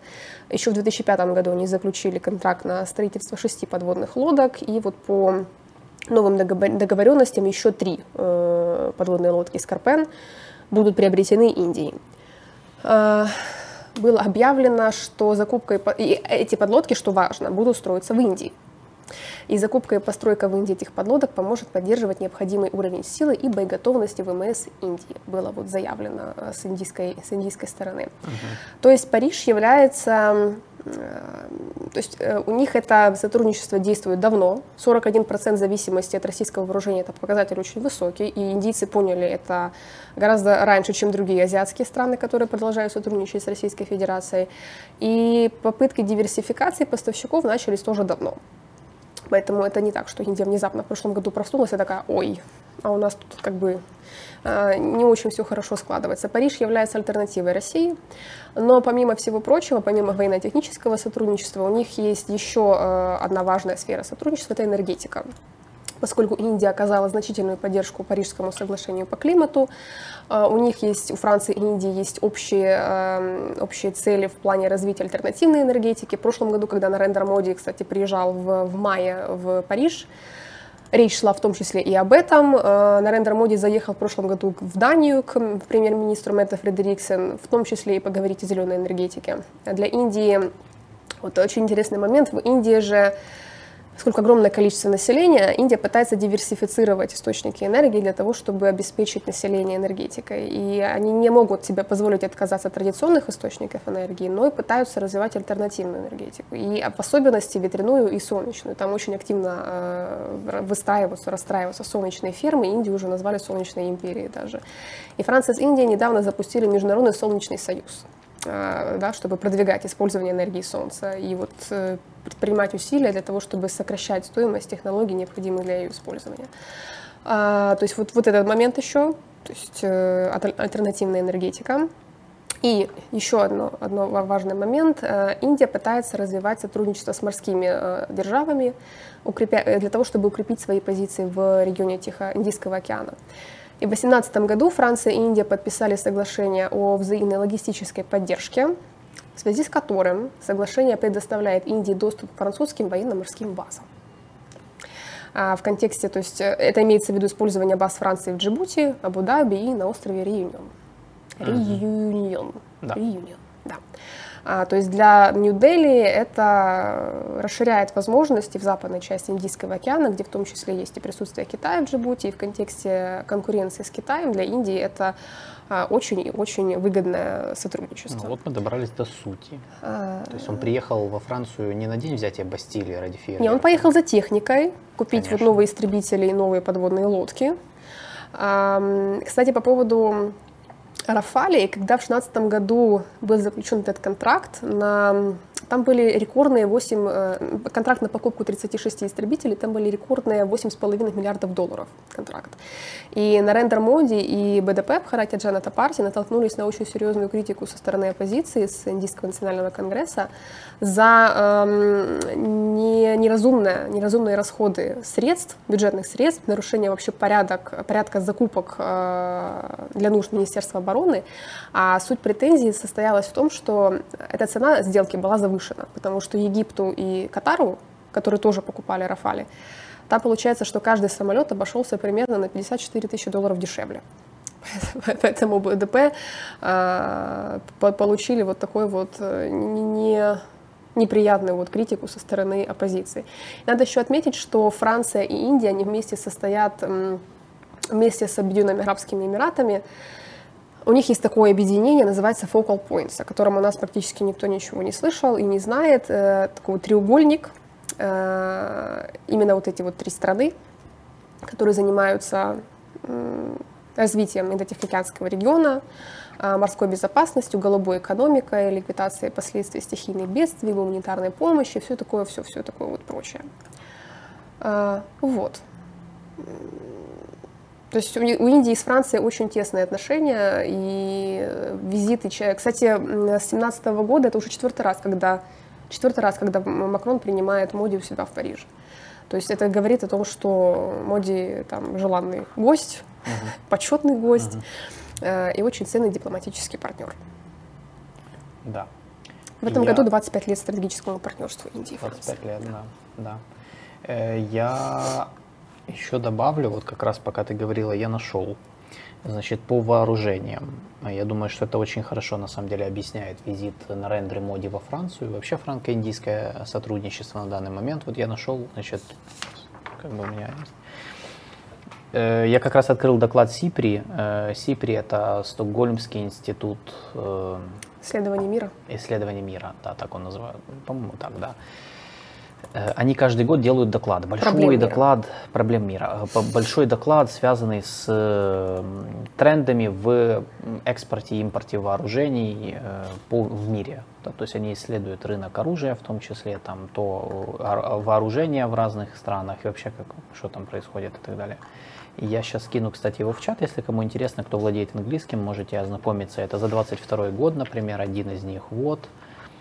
Э, ну, чтобы никто мне не говорил, что я тут сейчас с воздуха буду все это говорить, значит, так вот, за 22 год по Индии. Э, Индия занимает первое место в 22 году э, вместе с Саудовской Аравией. Они разделили первое место среди, то есть она крупнейший в мире импортер основных вооружений. Тут закупает. Да. да 11% угу. Э, мирового импорта оружия угу. закупает Индия, столько же Саудовская Аравия. Э, Китай только на пятом месте, то есть входит в пятерку. Угу. То есть 11% Индия, Китай 4,8%. Это, кстати, к вопросу, да, что Китай тут милитаризирует. Все милитаризируются. Все милитаризируют. Больше всех Индия, Саудовская Аравия, на третьем месте Египет, на четвертом Австралия. Вообще, ну, то есть, как бы это, кстати, заметим, Азия. Ну, так что. Ну, это к чему, что, да, если искать гонку вооружений где-то, ну, я думаю, что это не гонка вооружений, но, допустим, да, то вот в Азию все смещается. Э, вот, то есть э, это первое. Второе, по России и Индии, э, ну, согласно этому докладу, на данный момент процент, доля российского экспорта вооружений в Индию это 45, точнее, доля индийского импорта вооружений 45%. То есть 45% они импортируют из России. Угу. Это по мнению доклада на 22 год. Но при этом они сравнивали, если в 2017 году Индия зависела от России на 62%, то сейчас 45%, то есть реальное падение. На втором месте Франция, 29% на Францию попадает э, импорта вооружений и 11% Соединенные Штаты. То есть Соединенные Штаты, кстати, реально отстают. И это одна из э, проблем Штатов по Индии, почему они не могут так просто взять там и вот в общем, сделать все, что они хотят, потому что они э, с Индией, у них всегда было такое достаточно ограниченное партнерство в области ВПК по разным причинам, как бы я думаю, сейчас мы не будем об этом говорить, но, э, но по Франции интересно. То есть, по большому счету, Франция конкурент России. Э, по, мере того, как российская доля падает в связи с войной, с санкциями, с токсичным имиджем, с там еще другими проблемами, Э, с технологическим отставанием, которое сейчас будет становиться все больше. Франция может подниматься, у них есть эта возможность, и они по большому счету используют э, эту возможность, чтобы налаживать сотрудничество с Индией, забирая вот этот рынок себе. То есть, по сути, они постараются вытеснить Россию с индийского рынка вооружений и его занять ну, максимально настолько можно самостоятельно. Э, Тут задают вопрос, чи виробляє Індія якусь зброю сама? Да, у них оборонное производство налажено, они, насколько я помню, ну, как бы вот те же самые ракеты «Брахмас», например, которые они разрабатывали совместно с Российской Федерацией, они разрабатывают комплектующие в том числе. То есть они ну да, они, в общем, разрабатывают комплектующие у себя на территории. И вот, э, судя по договоренностям с Францией, э, вот эти подводные лодки будут строиться на территории Индии, в том числе индийскими силами. Угу. Поэтому оборонное производство, они заинтересованы в том, чтобы его наращивать так или иначе. Поэтому сейчас их показатели не очень-то внушают, в принципе не, не впечатляют, но я так понимаю, что, как, как, на, мой, на мой взгляд, э, это одна из задач на рендер-моде на среднесрочную перспективу, чтобы наладить э, более качественное производство вооружения в своей стране. Да. Запчасти, комплектующие, это то, что они сейчас производят, в том числе, ну, более крупные проекты у них тоже есть. Те же самые ракеты Брахмас. Да, то есть надо, э, вы должны Брамус, понять, что... Не Брахмас, Брамус. Брамус. Э, и у них же есть, у них есть э, легкие боевые вертолеты также, кстати, они тоже делают, по-моему. У них самолеты, кстати, даже своего, я, я не уверен, но своего производства, я не помню, как они называются. Ну, вы должны понять, что Индия страна, где есть потенциал сделать мощный ВПК свой. То есть это у них ну, почти полтора миллиона армия. Они вот беспилотники подводные разрабатывают. Огромный боевой подводный беспилотник длиной 50 метров. Сейчас. Да, да, да. Плюс флот. Они сейчас очень много вкладывают в... У них же авианосец свой появился пару лет назад. Да, первый. один, по-моему, да. Да, один. Это их первый авианосец, собственный. Вот поэтому э, Индия это одна из стран, которая имеет амбиции, имеет ресурсы, возможности, и вот сейчас пытается наладить партнерство, чтобы э, сформировать свой собственный ВПК. Для нас, кстати, это хорошая новость, потому что это ну, еще один альтернативный партнер, с которым Украина может сотрудничать, а нам это нужно будет в развитии своего ВПК, потому что без партнерства не можете это сделать. Ни одна страна так не делает. Даже Иран, который производит оружие сам в условиях санкций, вы же сами знаете, мы знаем и мы видим это из новостей, что он это делал ну, не, не полностью внутри сам, вообще как бы без, без какого-либо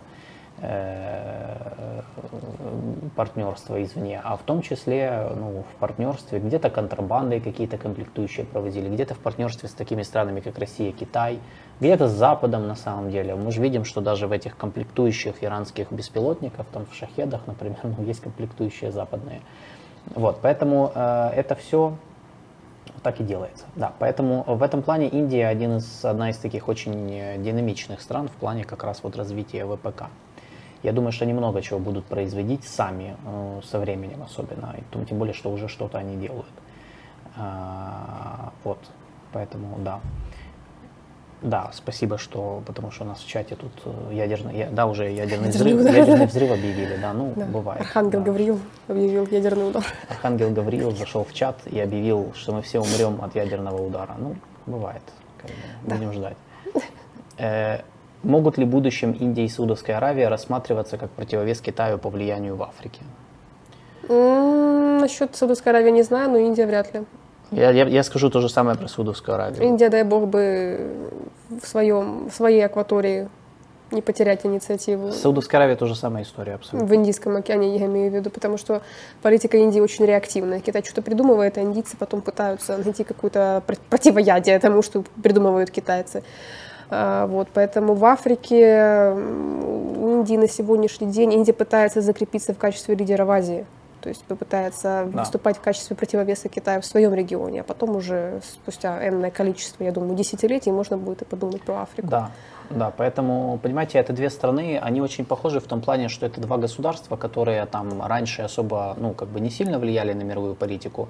Сейчас у них есть ресурсы, потенциал, Ты имеешь в виду Саудовскую Аравию и Индию? Амбицию, да, я имею в виду да. Индию и Саудовскую Аравию. Амбиции, и они хотят влиять на мировую политику, но им не хватает, э, им не хватает им не хватает влияния, им не хватает э, веса э, ну, в некоторых сферах. Э, то есть они, эти две страны нам показывают, что иметь ресурсы и волю недостаточно. Угу. Вот у тебя все есть, да, вот казалось бы, ну вот в Саудовской Аравии даже, ну вот, ну есть уже, ну есть ресурсы, у них есть, они достаточно, у них есть ресурсы, они там начали, они их, ну, неплохо развивают там сейчас многие вещи с нуля, в том числе медийку, кстати, хорошо поднимают.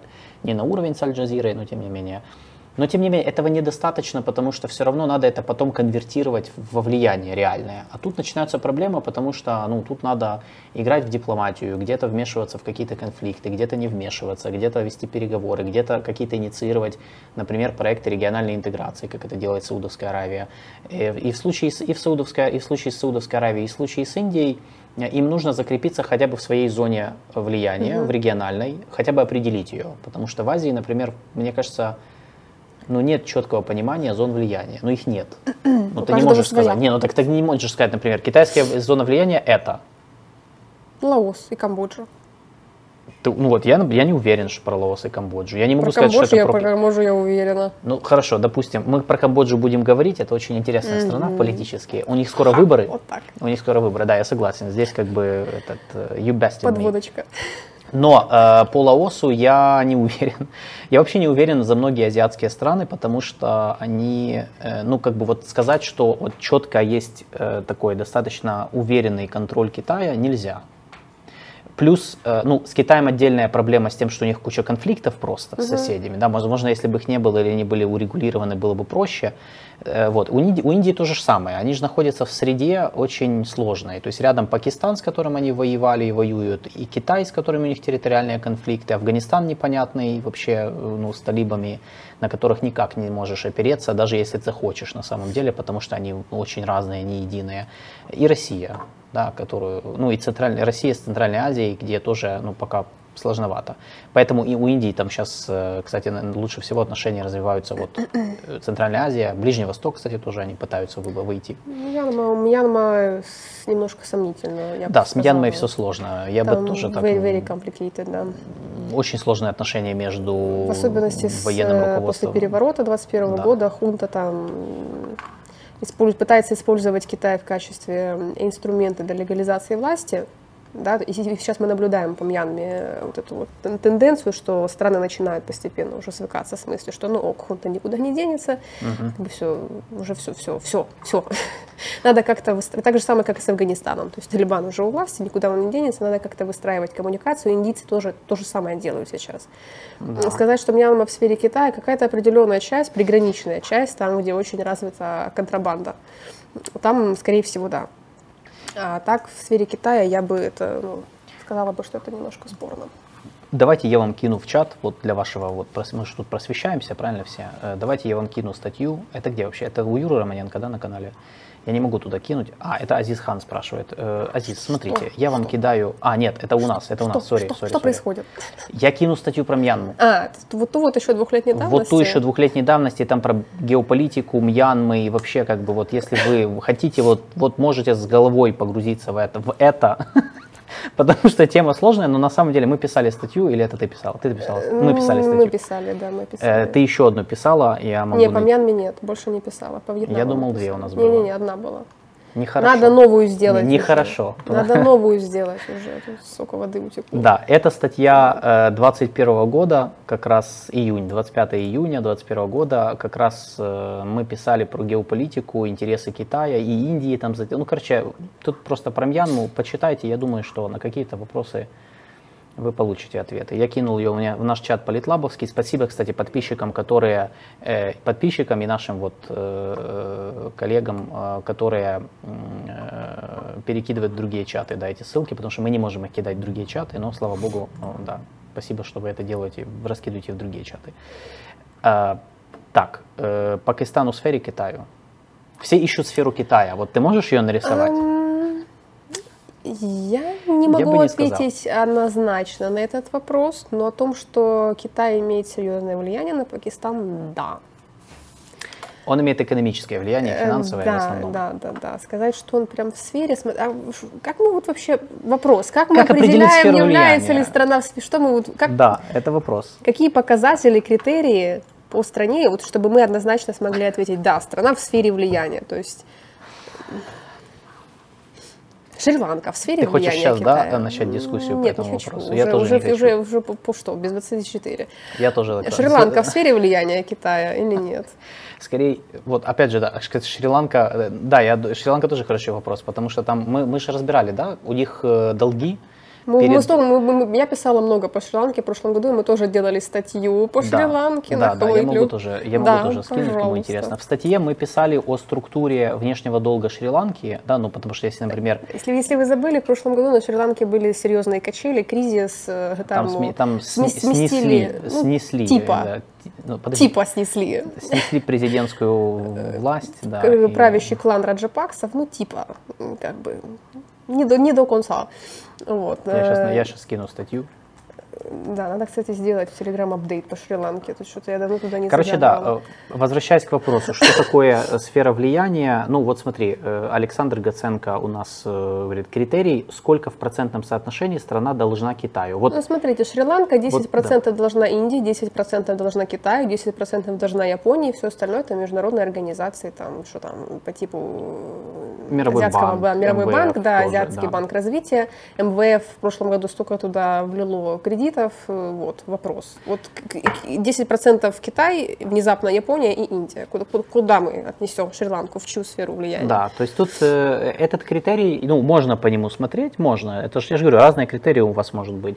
Но э, сложно. Если вот Шри-Ланка, это по сути, с точки зрения этого критерия, это получается такая фронтирная страна. То есть она просто арена прокси противостояния разных стран. Мальдивы, вот. В сфере С влияния вроде бы, вроде бы Индия, но как бы не совсем. Ну, не Там совсем. зависит от власти, потому что качели во внешней политике Да, то да. в индийскую сторону, то в другую сторону. Непал то же самое, перетягивание каната между Индией и Китаем. Вот, поэтому Вот. сферу влияния немножко сложно определить. Индия хотела бы, у Индии есть вот эта вот идея эм, Акхат Бхарат, великая, единая, неделимая Индия, э, где там от Гималаев до Шри-Ланки, то есть там вот э, бо- бо- большой, там, можно посмотреть в гугле, как это выглядит. Э, То есть Индия претендует на большую сферу влияния, нежели имеет сейчас, и это еще вопрос, имеет ли Индия действительно какую-то сферу влияния сейчас. Да, вот долговой колониализм Китая сильно преувеличен.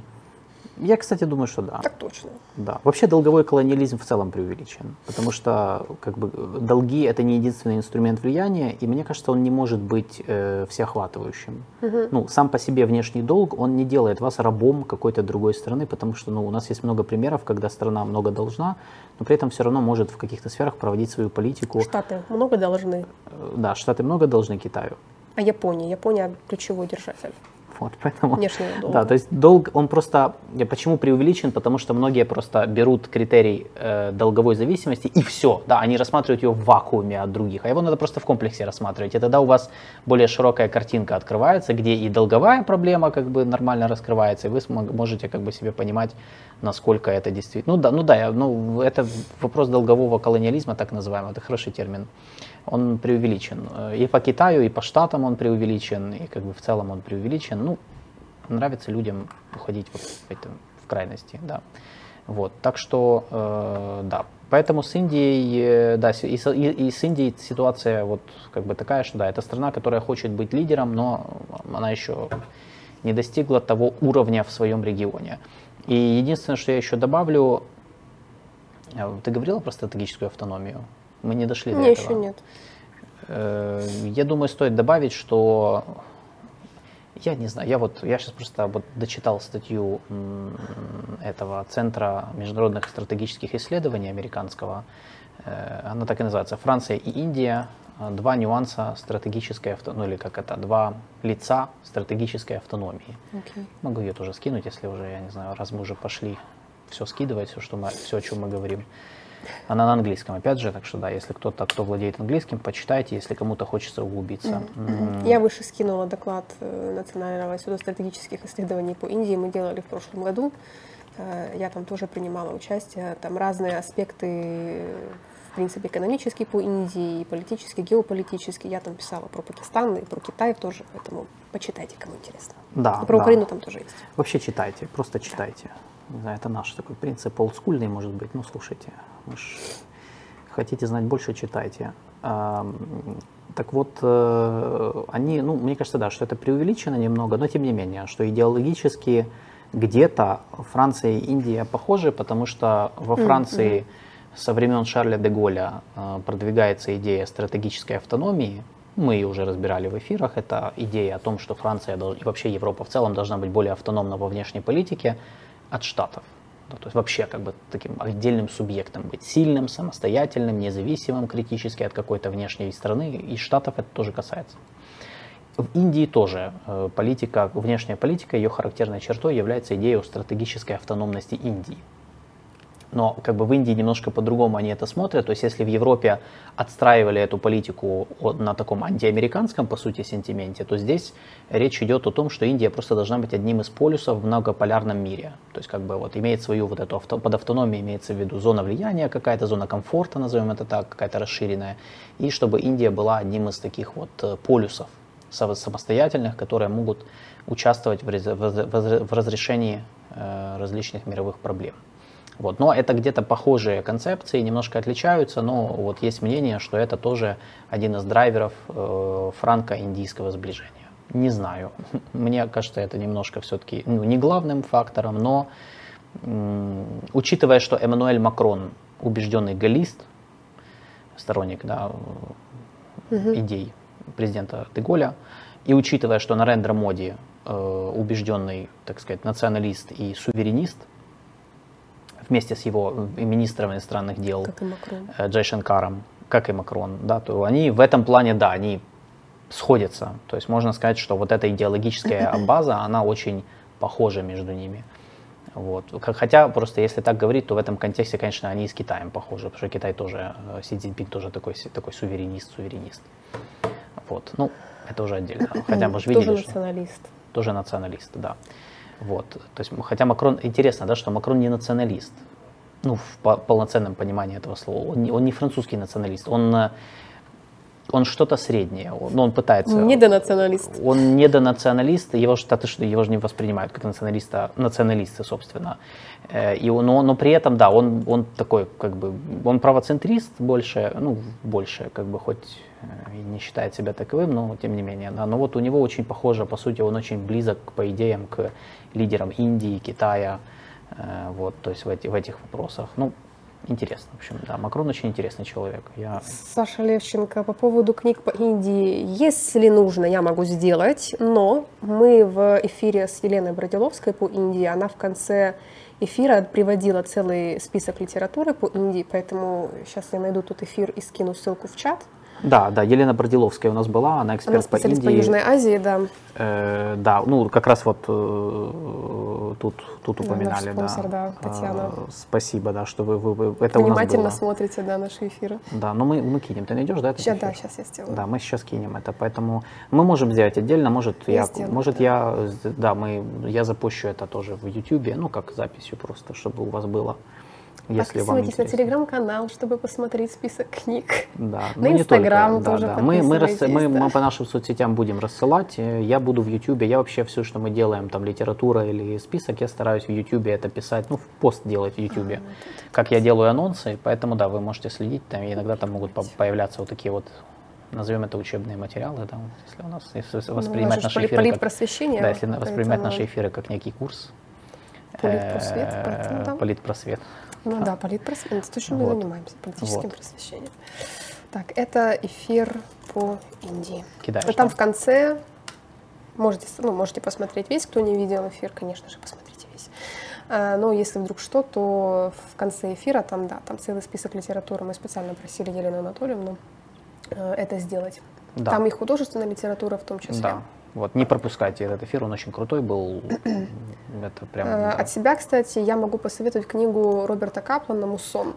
Там не только Да. про Индию, там, О. да, да, там не только про Индию, там, в принципе, про акваторию Индийского океана и про страны, э, которые омываются Индийским океаном, в том числе и про Индию. Очень интересно.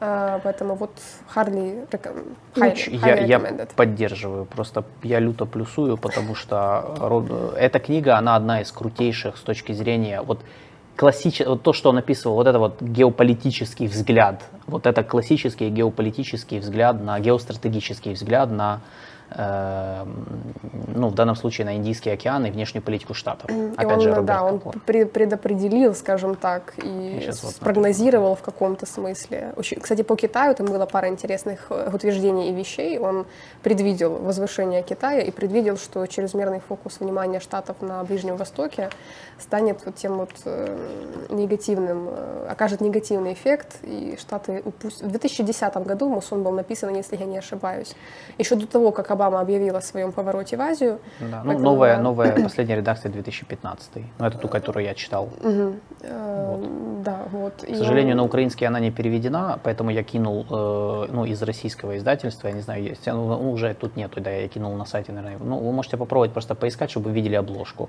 На украинский она не переведена, я не, не могу вам ничего сказать. Я бы Да. с удовольствием сам перевел, если бы была возможность, как бы, ну, Потому что это книги, которая, я же говорю, она очень, она очень классная, она классно написана, она Мгм. очень классно Интересно написана. написано, да, Она интересно написана, то есть это не сухой академический язык, это вот такой, он даже, я бы сказал, он же, э, Роберт Каплан сам путешествовал в этих Да, странах, он да, описывает да, свои путешествия. Про Мьянму очень интересно. Да, было, и через кстати. путешествие он рассказывает про географию, про геополитику, геостратегию, про то, как эти страны формировались.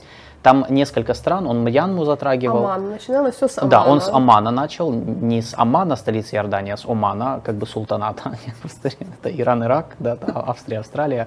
Швейцария, Швейцария. Да, Оман, Оман. Поэтому, э, да, Про Мьянму, про Аун Сан Суджи было написано, Да, очень да, да. интересно. Там, в принципе, про Мьянму он общался с американскими разведчиками, которые там живут уже на протяжении десятилетий. И э, там э, не глубоко, но описывается суть этно- этно- эт- этнических конфликтов в Мьянме, потому что это ну, целый... Мьянма — это котел бурлящий в плане там, этнических э, конфликтов и столкновений. Да, поэтому по Индии он описывал а, м, Калькутту, вообще, в принципе, Южную Индию.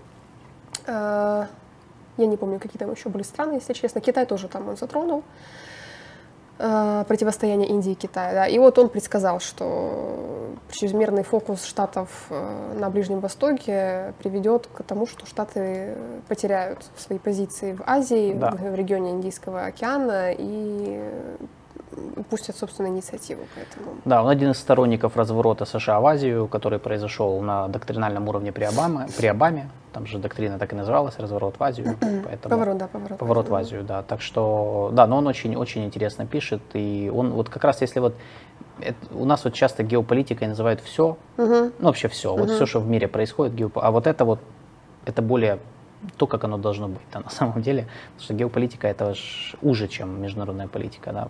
Поэтому не называйте всю международную политику геополитикой, это ошибка. Вот. А, Каплан, э, да, он политолог, насколько я помню.